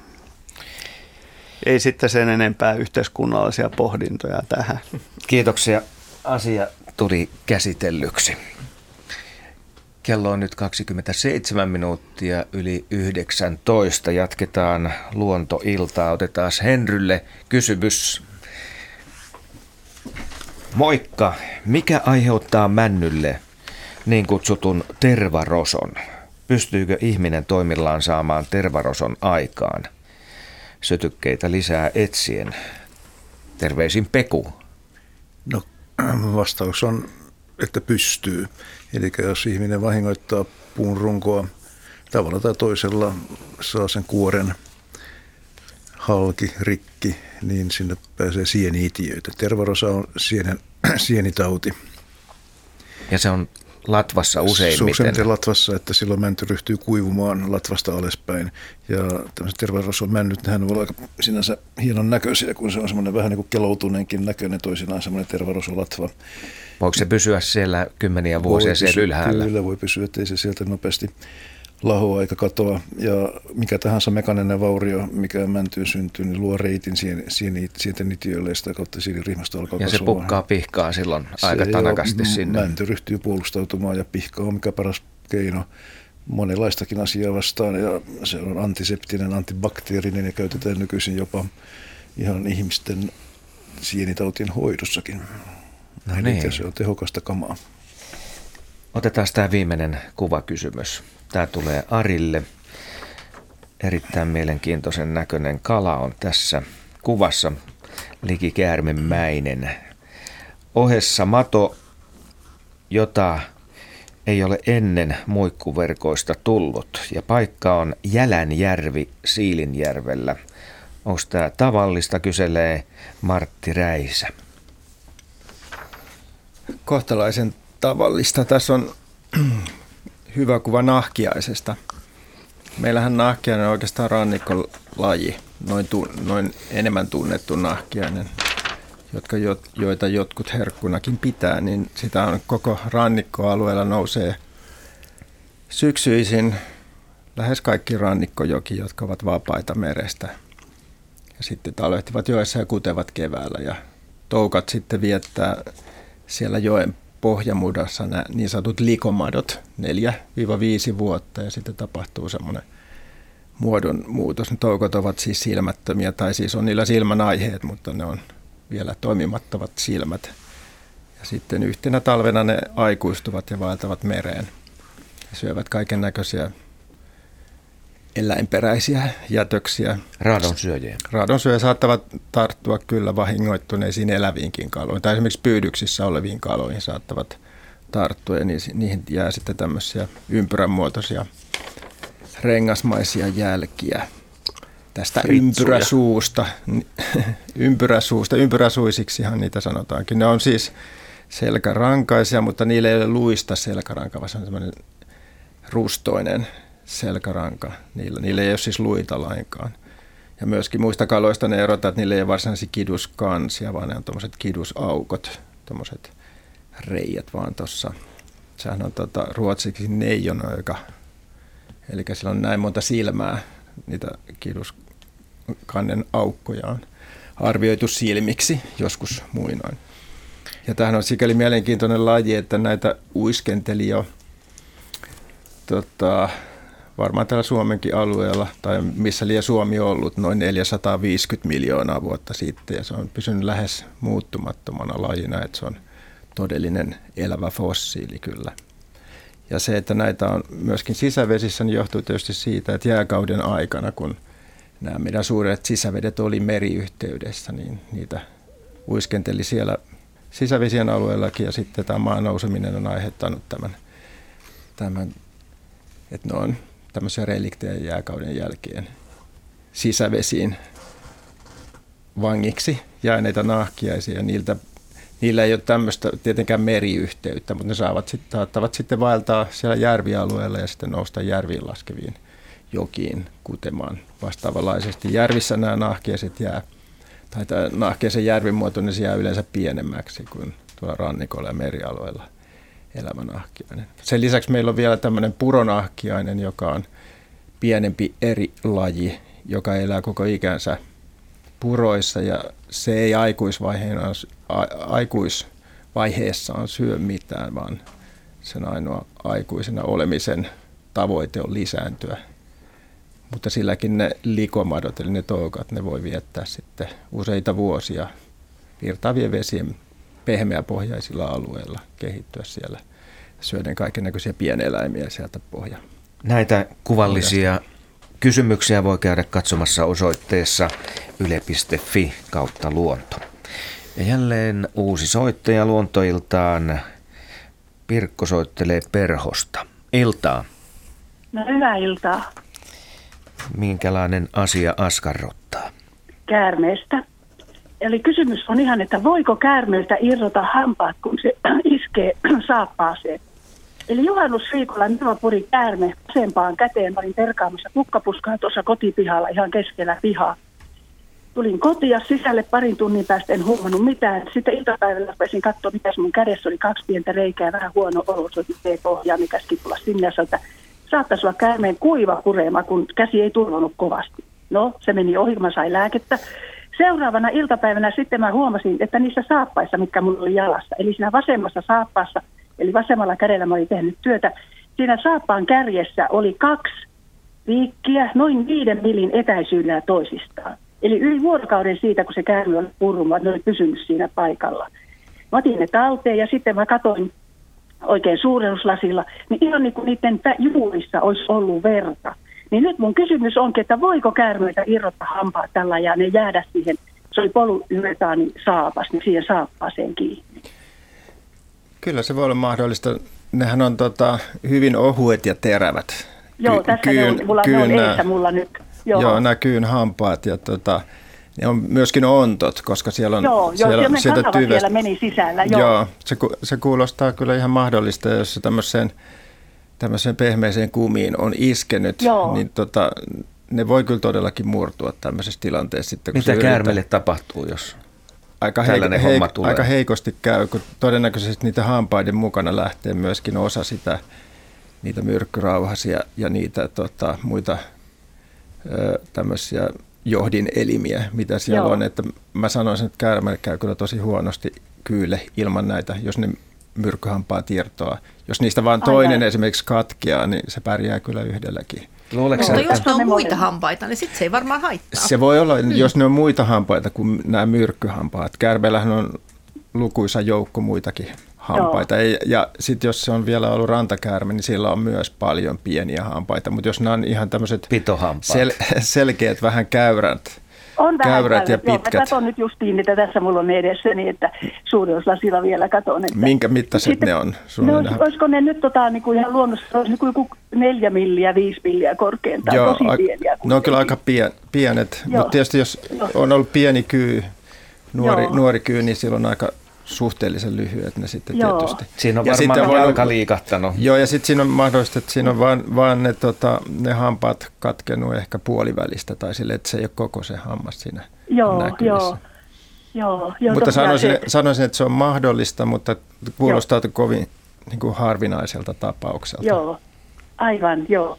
No, tämä oli nyt mun kysymys ja olen saanut siihen nyt ihan hyvän vastauksen ja minä pidän käärmeen hampaat tässä nyt tallessa, että, että jos joku haluaa katsoa näitä, niin voi käydä katsomassa sitten niin kauan kuin ne tässä säilyy.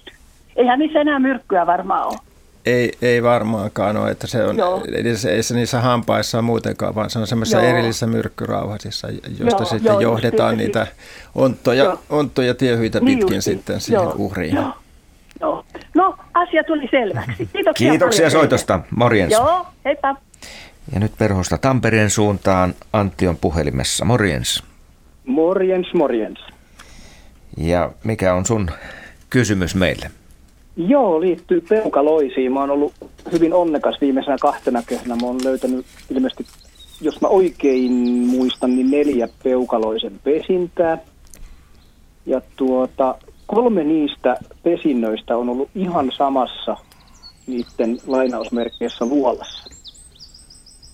Eli tota, viime kesänä oli kaksi pesintää samassa tota, juurakon kolossa ja sitten tänä kesänä ainakin yksi pesintä. Ja tota, sit niitä on tietenkin hirvittävän hauska tarkkailla siellä ja katsella niiden, kun poikaset alkaa kurkkia pesästä. Ne oppi aika luottavaiseksi siinä, kun tota niitä kuvailin.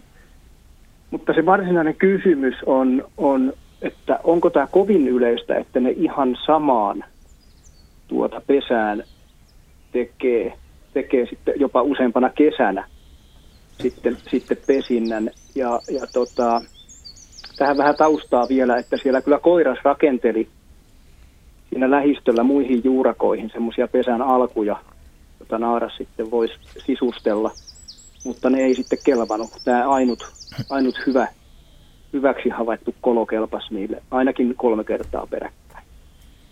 Joo, no tää, Onko tämä kovin tavallista? No se on, se on tavallista peukaloiselle, että se saattaa kymmenkuntakin tämmöistä pallomaista pesää rakentaa se koiras Joo, kyllä. siinä.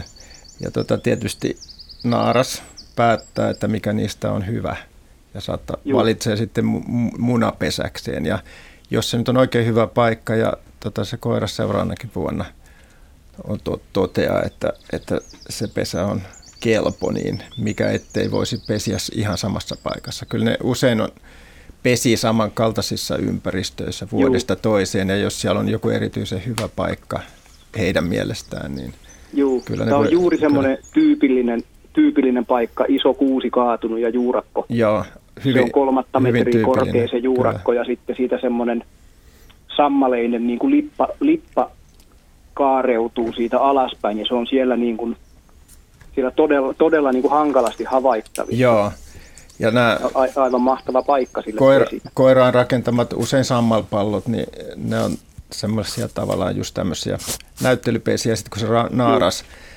alkaa sitten hyväksyy tai hyväksyy semmoisen sopivan pallon, niin se vuoraa sen sitten usein höyhenille. Että se tapahtuu niin kuin naaraan toimesta sitten se varsinainen sisustustoiminta Joo. siellä. Joo, kyllä. Niin kuin monessa oli, muussakin joo. perheessä. Joo, mutta tämä oli, tää oli kova, tai kiva yllätys, että se tota noin, niin samassa pesässä jopa, jopa sit pesi. Ja ensi keväänä tietenkin sinne paikalle taas katsomaan, että onko, onko siellä uusi poikue taas. Joo. Sitten tästä oikeastaan vähän toinen kysymys tai tämmöinen havainto, että sitten kun se oli se koiras tehnyt niitä, niitä luolia tai semmoisia pesän alkuja sinne, ja mä yhytin lentopoikaset sitten yhtenä alkuiltana, alkoi jo hämärtyä melkein mettässä. Ja ne poikaset, ne lenteli emojen, em, tai emon tota noin, niin kutsumana aina jonnekin. Ne oli aika paljon ryhmänä. Ja ne käytti niitä koiraan tekemiä tuota noin, niin koloja, niin kuin semmoisena turvapaikkana. Ne singahti sinne, ää, olivat vähän aikaa, kokoontuivat siellä, menivät toiseen ja sitten ne meni yhdessä vaiheessa takaisin siihen varsinaiseen pesään, missä ne oli, ne oli tota, ne oli kuoriutunutkin sitten. Tässä me nyt huomataan, että koiras ei ole ihan turhaan tehnyt näitä. Joo, se oli mie- mielenkiintoinen havainto. Leikkimökkejä. niin, saattaa olla, ja varmaan se, ko- siis niitä varmaan käytetään yöpymispaikkoina, ja varmaan Juu. se koiras on ehkä sitten käynytkin yöpymis, yöpymässä niissä joissakin muista niistä pesistä. Aivan ja, joo. Ja tota, sä oot niin sanotussa man gavissä. Joo, tota, sitten kyllä. poikaset on op, oppinut siihen kyllä, ja tota, katsoo Joo. vähän esimerkkiä, ja sitten saattaa koko Joo. pesua joo. kävästä siellä katsomassa tai jopa oleskella aikaa. alkoi, käytös, että ne lenteli sinne pesään, niin alkoi jo tulla melkein pimeä. Että niin kuin kamerasta sai vääntää niin kuin arvoja, arvoja täpöille, että mä sain ylipäätään jotakin kuvaa aikaiseksi sieltä, mutta, mutta tota, oli kiva todistaa se, että ne tosiaan lentelee niiden eri juurakoiden välillä. Ja, ja tota, sitä ennen ne oli, niin kuin, kun oli päivänvalo, niin ne oli hajallaan siellä mettässä ja emot kävi, tai emo kävi tuomassa ruokaa ja näin päin pois. Mutta välillä ne päästään aika lähelle. Joo, kyllä, kyllä. Että tota, varovasti kun menee ja malttaa olla paikoillaan. Niin. Joo, hien, hienoja havaintoja ja just tämmöinen rauhallinen käyttäytyminen ja ei mikään semmoinen tota, tai mielellään paikallaan oleminen. Niin linnut juuri tottuu näin. siihen ja tota, ikään kuin, niin kuin ei enää noteraa sitä tarkkailevaa Juu. ihmistä siinä ja saa aika Kyllä. rauhassa katsella niitä hienoja havaintoja Juu, kyllä. juu, ja äänet, huo, äänet havaitsee kyllä aina ennen kuin niiden liikkeenkään, että sitten huomaat, että hei tuolla on ja tuolla on. Niillä on yllättävän em- kova emo ääni. kutsuu Joo, on, on, kyllä. joo, on joo, se varoitusääni varsinkin ja sitten ei enää lähemmäs mennäkään. Näin on. Hyvä. Kiitoksia sinulle soitosta. Kiitoksia. Hei, Hyvää iltaa. iltaa. Otetaan täältä Lappeenrannan suunnasta Leena puhelimeen. Tervehdys. No terve, terve. Minkälainen asia sulla on tullut eteen? No joo, kysyin tuota, tai kysyisin oravista, kun tässä yksi päivä ihan keskellä päivää, niin katsottiin olohuoneen ikkunasta, kun oravia oli seitsemän, kahdeksan eh, ihan semmoisessa yhdessä ryppäässä leikkivät ja juoksivat ö, puurunkoa pitkin ja, ja hyppelivät oksalta toiselle. Ihan et tuntui uskomattomalta, että miten voi niin paljon oravia olla yhtä aikaa liikenteessä. Onko tämä jotenkin yleistä vai, vai tuota harvinaista, koska ei ollut mitenkään kysymys siitä, että, että olisi tuommoinen pieni poikue, niin kuin keväällä yleensä näkee niitä pieniä oravia juoksentelevan, mutta tuota, nyt näin ihan syksyllä. Joo, ei välttämättä ole niin, että eivät olisi poikue, että orava saa helposti kaksikin poikuetta. Ja jos toinen poikue on syntynyt sitten vaikka heinäkuussa, niin, mm. niin ne on ehkä vielä siinä, siinä reviirillä ja tottuneet toisiinsa. Et orava voi saada kuusi poikasta ja siinä mielessä niin voisi ajatella, että, Joo, joo. että siinä olisi kuitenkin sitten yksi poikue liikkeessä. Niin voi olla, joo. Kyllä ne, niillä näytti niin hauskaa olevan siinä. Joo, tosin niin kuin tästä hauskasta, hauskasta, me ollaan ennenkin luontoillasta tästä juteltu, että ihmiset nopeasti tulkitsee, ei ehkä tämmöisessä tilanteessa, mutta jos on kaksi oravaa ja miettii, että kyseessä on hauskaa, kun, kun ne mm. jahtaavat toisiaan. Kiertää niin, runkoa ympäri. Niin aina, niin, aina ei ole kyse hauskasta, voi olla just, kyse just. myös siitä, että, että sieltä ajetaan toista, toista pois omalta reviiriltä ja siellä, siellä kyllä näytetään toiselle, niin. että alappa kalppia ja ja löydä omat puusi ja omat ruokapaikkasi ja pysy pois tästä. Mutta ihmisen joo, silmässä joo. se helposti näyttää hauskalta. Hei, miten tässä tilanteessa, jos toinen orava saa kiinni toisen, niin pureeko? Ja miten, millä annetaan lisävauhtia? En tiedä, pureeko orava toista helposti kuitenkaan. Ainakin siellä on hampaat. Niin, joo ja varmasti niin kuin, jos niittää niillä hampailla, niin takulla sattuu, koska jyrsien hampaat on hurjat ja se puruvoima on kova, mikä tuollaisella talttamaisella hampaalla kohdistuu. Mutta melkein uskaltaisin väittää, että kuten kaikki muutkin nisäkkäät, niin kyllä sitä toisen puremaa vältetään ihan viimeiseen asti. Se on siinä voi olla hengenlähtö lähellä, kun saa semmoisen tulehduksen. Että kun huomaa olevansa alakynnessä, niin kannattaa väistää kuitenkin. Mutta jos niitä on kuusi yhtä aikaa ja ei olla talvisella ruokintapaikalla, niin kyllä mä silloin tulkitsisin, että, että se on vielä pesuetta. Just, just, joo. No, kiitoksia teille vastauksesta. Kiitoksia soitosta. Joo, kiitos, hei. hei. hei. Seuraavaksi Pirkko Parkanosta. Iltaa. No iltaa iltaa.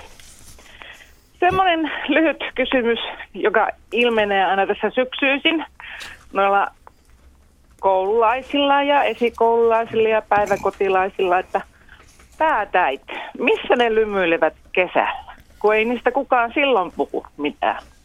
Ja niitä aina silloin aika ajoin niin kuulee ihmisten puhuttavan, että on, ja varoitetaan sitten tuolta hoitopaikoista ja koulusta, että katsokaa onko lapsella taivareita tai täitä. Mistä ne on kesällä? Niin, Jaska on ainakin sanonut, että hirvikärpäkset on hämmennyksen vallassa, kun ne pääsee sun kiharoille. Mites, tota noin, mitä sä sanot tähän, tähän hommaan? Joo, tähänkin pitäisi sanoa jotain. Niin. Tota, niin... missä, missä ne on kesällä? No, mä vähän veikkaan, että, että tota niin, Onko ne se... eri olomuodossa?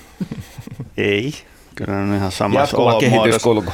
Mutta mä veikkaan, että ne rupeaa häiritsemään enemmän siinä vaiheessa, kun vedetään sitä hikistä pipoa silmille, niin siellä tota, niin kuin on mukava päätä nopeammin, vaikka onkin talvi, niin, niin nopeammin kuitenkin lisääntyä ja kehittyä. Ja, ja on pienempi vaara myös siinä, että sitä sattuu päivän touhuussa putoamaan isäntä isän, isän hiuksesta tota, levälle jonnekin muualle. Ja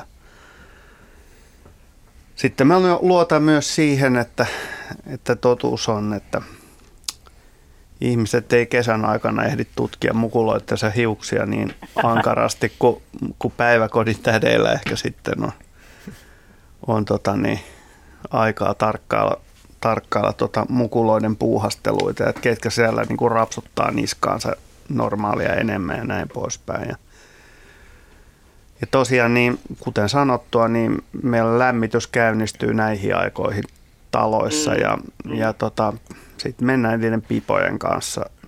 Ja ke, kenen pipo nyt milloinkin kenenkin päässä ja niin poispäin. Niin se on sitä riemukasta lisääntymisen aikaa tämä syksy päätäiden elämässä. Ja Aha. Joo. Kaikki viittaa siihen, että ei tule loppuun koskaan tällä menolla. Us, uskaltaisiko esittää semmoisen rohkean teorian? En ole kuullut tätä mistään, vaan keksinyt tämän ihan itse. Mutta mulla tulee mieleen just kun kysyt tätä, että missä ne ovat silloin muulloin. Niin jos onkin niin, että osa ihmisistä täit häiritsee vähemmän kuin toisia. Toisten päätä kutittaa vähemmän kuin toisia. Ja jos ne on niiden ihmisten päissä, joita kutittaa vähemmän, jotka häiriintyy vähemmän, jossa ne saa olla ihan rauhassa. Ja kun alkaa tämä syksy ja pipojen käyttäminen, niin silloin tietenkin se leviäminen tapahtuu helposti. Silloin ne joutuu niidenkin lasten tai aikuisten päähän, jotka häiriintyvät niistä nopeasti. Ja siitähän sitten se, sitten se laputtaminen alkaa, kun aletaan lähettää viestiä kotiin ja joka paikkaan. Mutta joo, täytyyhän joo. niiden jonkun päässä olla silloinkin, kun on keskikesä. Ja, Joo, ja mä luulen, ei- että ei ne ole jotkut vaan sietää. missään. Ei, mä väitän, että jotkut sietää paremmin. Ja olen nähnytkin sellaisia lapsia, en tosin Suomessa, mutta tota, muist, muistan sellaisen tyttäreni ystävän, jolla oli aina täitä. Ja tätä lasta ei kuutettanut ollenkaan. On kyllä, mä kyllä olen kirjoitan tuon Heidin teorian, koska tota, eihän kaikki ihmiset reagoi myöskään, sanotaan nyt hyttysiin, mäkäräisiin, hirvikärpäsiin. Että ei, tule, ei tule minkäännäköisiä oireita eikä näppylöitä. Ja, ja mä olen taas itse just tämä vastakkainen laji, laji ihmisissä, joka, joka häiriintyy. Joo, ja Niin. sitten tosiaan tämä, että kun yhdeltä, päiväkodissa yhdeltä lapselta niitä löytyy, niin sitten ruvetaan tutkimaan joka ainoan lapsen päästä ja sitten tulee huolestuneita soittajia, että meilläkin on ja meilläkin on ja täälläkin on, että saattaa Joo. olla, että tämä, tämä tämmöinen lievä hysteria, mikä siitä syntyy ja tämä urkkiminen ja tonkiminen niin aiheuttaa sen, että tuntuu, että yhtäkkiä niitä onkin joka paikassa, vaikka todellisuudessa niitä on vähän ollut Ja toki ne leviää aikaa. paremmin siellä päiväkodissa, Totta kun kaikki kai. lapset on yhdessä verrattuna Totta kai, ja kesään, jossa ollaan perheen tämä kesken. Jaska mainitsema tämä pipohautomo, niin se on kyllä loistava. Se on tehokas. Mm. Ja, naulako, naulakoista ja kaikista, mm. ne, on, ne on yleensä lähekkäin. Mm. Ja Ja, sitten- vaatteita vaihdellaan. Ja täitähän ei pidä roolileikkejä ja kuumasta. muita. Mm. Kesällä on usein kuuma, että ne lapset, jotka viettää kesällä paljon ulkona lämpimillä säillä, niin se taitten määrä saattaa jopa oikeasti Niin, vähentyäkin. ehkä käydään mökillä Käydään saunassa. saunassa usein Mm. toistuvasti. Ja uimassa. Tai sauna Uiman, on vanha keksintö Suomessa. Eli kesällä olosuhteet ei välttämättä suositteita henkilöille, jotka on paljon ulkoilmassa. Joo. No kiitos tästä vastauksesta. Olen vaan aina vähän itse ihmetellyt, että missä, missä ne oikein on, kun niistä ei koskaan kesällä puhuta. Mutta kiitos teille. Hyvää Kiitoksia soitosta. Kiitos. Moi Hei, moi. hei. Joo, otetaanko sähköposti? Tämä No mikä lintu, ettei. lintuaiheinen ja Jaska oli äänessä, tämä tulee sulle. Oi. Mitähän tikka puuhaa, kun se hakkaa koloa sähkötolpan hu- huippuun? Hetken tauttuaan se käy hakemassa viereisestä männystä pienen kypsymättömän kävyn ja asettaa sen koloon ikään kuin sovittain. Heti perään se vippaa kävyn nokallaan pois ja jatkaa takomista. Sovittelu tapahtui neljä kertaa ja aina käpy lensi alas takomisen jatkuessa. Viimein tikka sitten kyllästyi ja meni menojaan. Kävyn irrotuksessa männystä tikka joutui välillä tekemään vähän työtä ravistellen päätään puolelta toiselle, koska käpy ei ollut kypsä irtoamaan. Mistä puuhasta oikein on kysy? kyse? Tätä äh, haluaa tietää Juhani Valkonen Pernajasta. Onko tämä ihan selvästi niin käpytika hommia? Niin, käpytikan, sillä on, sillä on tämmöinen tota niin, paja siellä ja se asettelee sopivan kokoisia käpyjä valmiiksi muotoiltuun aihioon ja sen jälkeen se päänkääntely ja muu niin tähtää siihen, että se irrottaa sieltä ne siemenet ja syö ne. Ja sitten välillä se vaihtaa sen käsyn, kävyn asentoa ja, ja tota niin, sama juttu taas poistetaan. Toiselta puolelta. Joo. Ja sitten keväällä, kun se jatkaa sitten hatun hakkaamista, niin sitten se vaan pönöttää takomalla kovemmalla äänellä reviirinsä kokoa suuremmaksi. Joo, ja sitten se tosiaan joutuu hakemaan niitä uusia käpyjä. Niin, Välillä se jättää hei sen vanhan siihen työpajaan kiinni sen takia, että kukaan muu ei tule siihen touhuamaan. Niin ainakin Ar- joutuu tekemään töitä sen. Kyllä, Ari. Niin ja tällä syksyllä nehän tekee niitä pajoja jo valmiiksi talvea varten. Että tämä ilmiö, että ne sovittaa siinä käpy ja heittää sen pois ja sitten taas vähän takoo sitä reikää suuremmaksi, niin siinä on vasta se paja rakenteilla. Että ne välttämättä tässä vaiheessa vielä käytä niitä Että se todella hyödyntää. sovittelisi. No si- niinhän tässä kuvattiin. Niin, kuvattiin. Ja Mutta tota- se siementen irrottaminen tapahtuu nopeasti. No tapahtuu kyllä, mutta että sitten alkaa myöskin sinne puhelinpylvään juurelle niin muodostua niitä hakattujen käpyjen kekoja talven mittaan. Mutta tähän aikaan vuodesta siihen ei ehkä vielä tarvitse turvautua siihen. Et nyt vasta valmistaudutaan talveen ja rakennellaan niitä pajoja. Ja nehän voi käyttää niitä monta vuottakin, niitä samoja hyväksi ha- havaittuja pajoja hyväksi. Otetaan vielä yksi soittaja tämän illan lähetykseen. Heikki Törmä Vaaja Koskelta. Iltaa. Iltaa. Ja sun vuoro kysyä. Joo, mulla oli tuommoinen tapaus tuossa no, ehkä vähän reilu kuukausi sitten täällä Mökkisaaressa, Mökillä saaressa, niin tuota, mä jotain touhuskelin tuolla pihalla ja sitten kuulin tuot liiterin paikkeilta, siinä oli tämmöinen saunaremontin jälkeen niin tämmöinen lautakasa, niin kuulin sieltä jotain kolinaa. Ihmettelin, että onko joku naapuri meidän lähellä, lähellä käymässä tai naapuri jotain tekemässä. Ja sitten kun mä menin käymään siellä liiterillä vähän ajan päästä, niin kolina jatkuu. Sitten mä jo paikallisesti, että se on siellä päällä, päässä lautakasan luona. Ja totesin heti, että siellä on joku eläin siellä lautakasan alla mä soitin naapurin siihen apuun, kun mä ajattelin, että jos me saadaan se sieltä ulos, niin tuota, ettei se syö mua tai sitten on vahikoittunut, niin saadaan, saadaan se sieltä tuota, niin pois ja purettiin sitä lautakasaan, niin tuli linnun siipi näkyviin, iso siipi. Ja tuota, jatkettiin purkemasta, niin toisesta aukosta perutti semmoinen pieni tai keskikokoinen haukka ja jäi siihen lähelle seuraan tätä tilannetta. No sieltä kasalta löytyi sitten tämmöinen puolitajuton tai silmät liikkuu, niin, tuota, niin aukka, joka oli vatsalla ja sitä vähän aikaa katseltiin siinä, että onko se hengissä ja mitä sille pitää tehdä ja, ja tuota, niin me otin sitten valokuvan ja lähetin sitten sen yhdelle tutulle lintuihmiselle tai, tuota, niin, ja hän sanoi, että se on kanahaukka. Ja tuota, kääntyi siinä selälleen, levitteli siipiään ihan rauhallisesti katsoja. Mietittiin, että pitääkö sitä Heinolla lähteä kuskaa vai mitä ja tuota, kaveri haki saunakipolla vähän vettäkin tuosta ämpäristä ja tiputti pari tippaa sen tuota, niin, nokalle.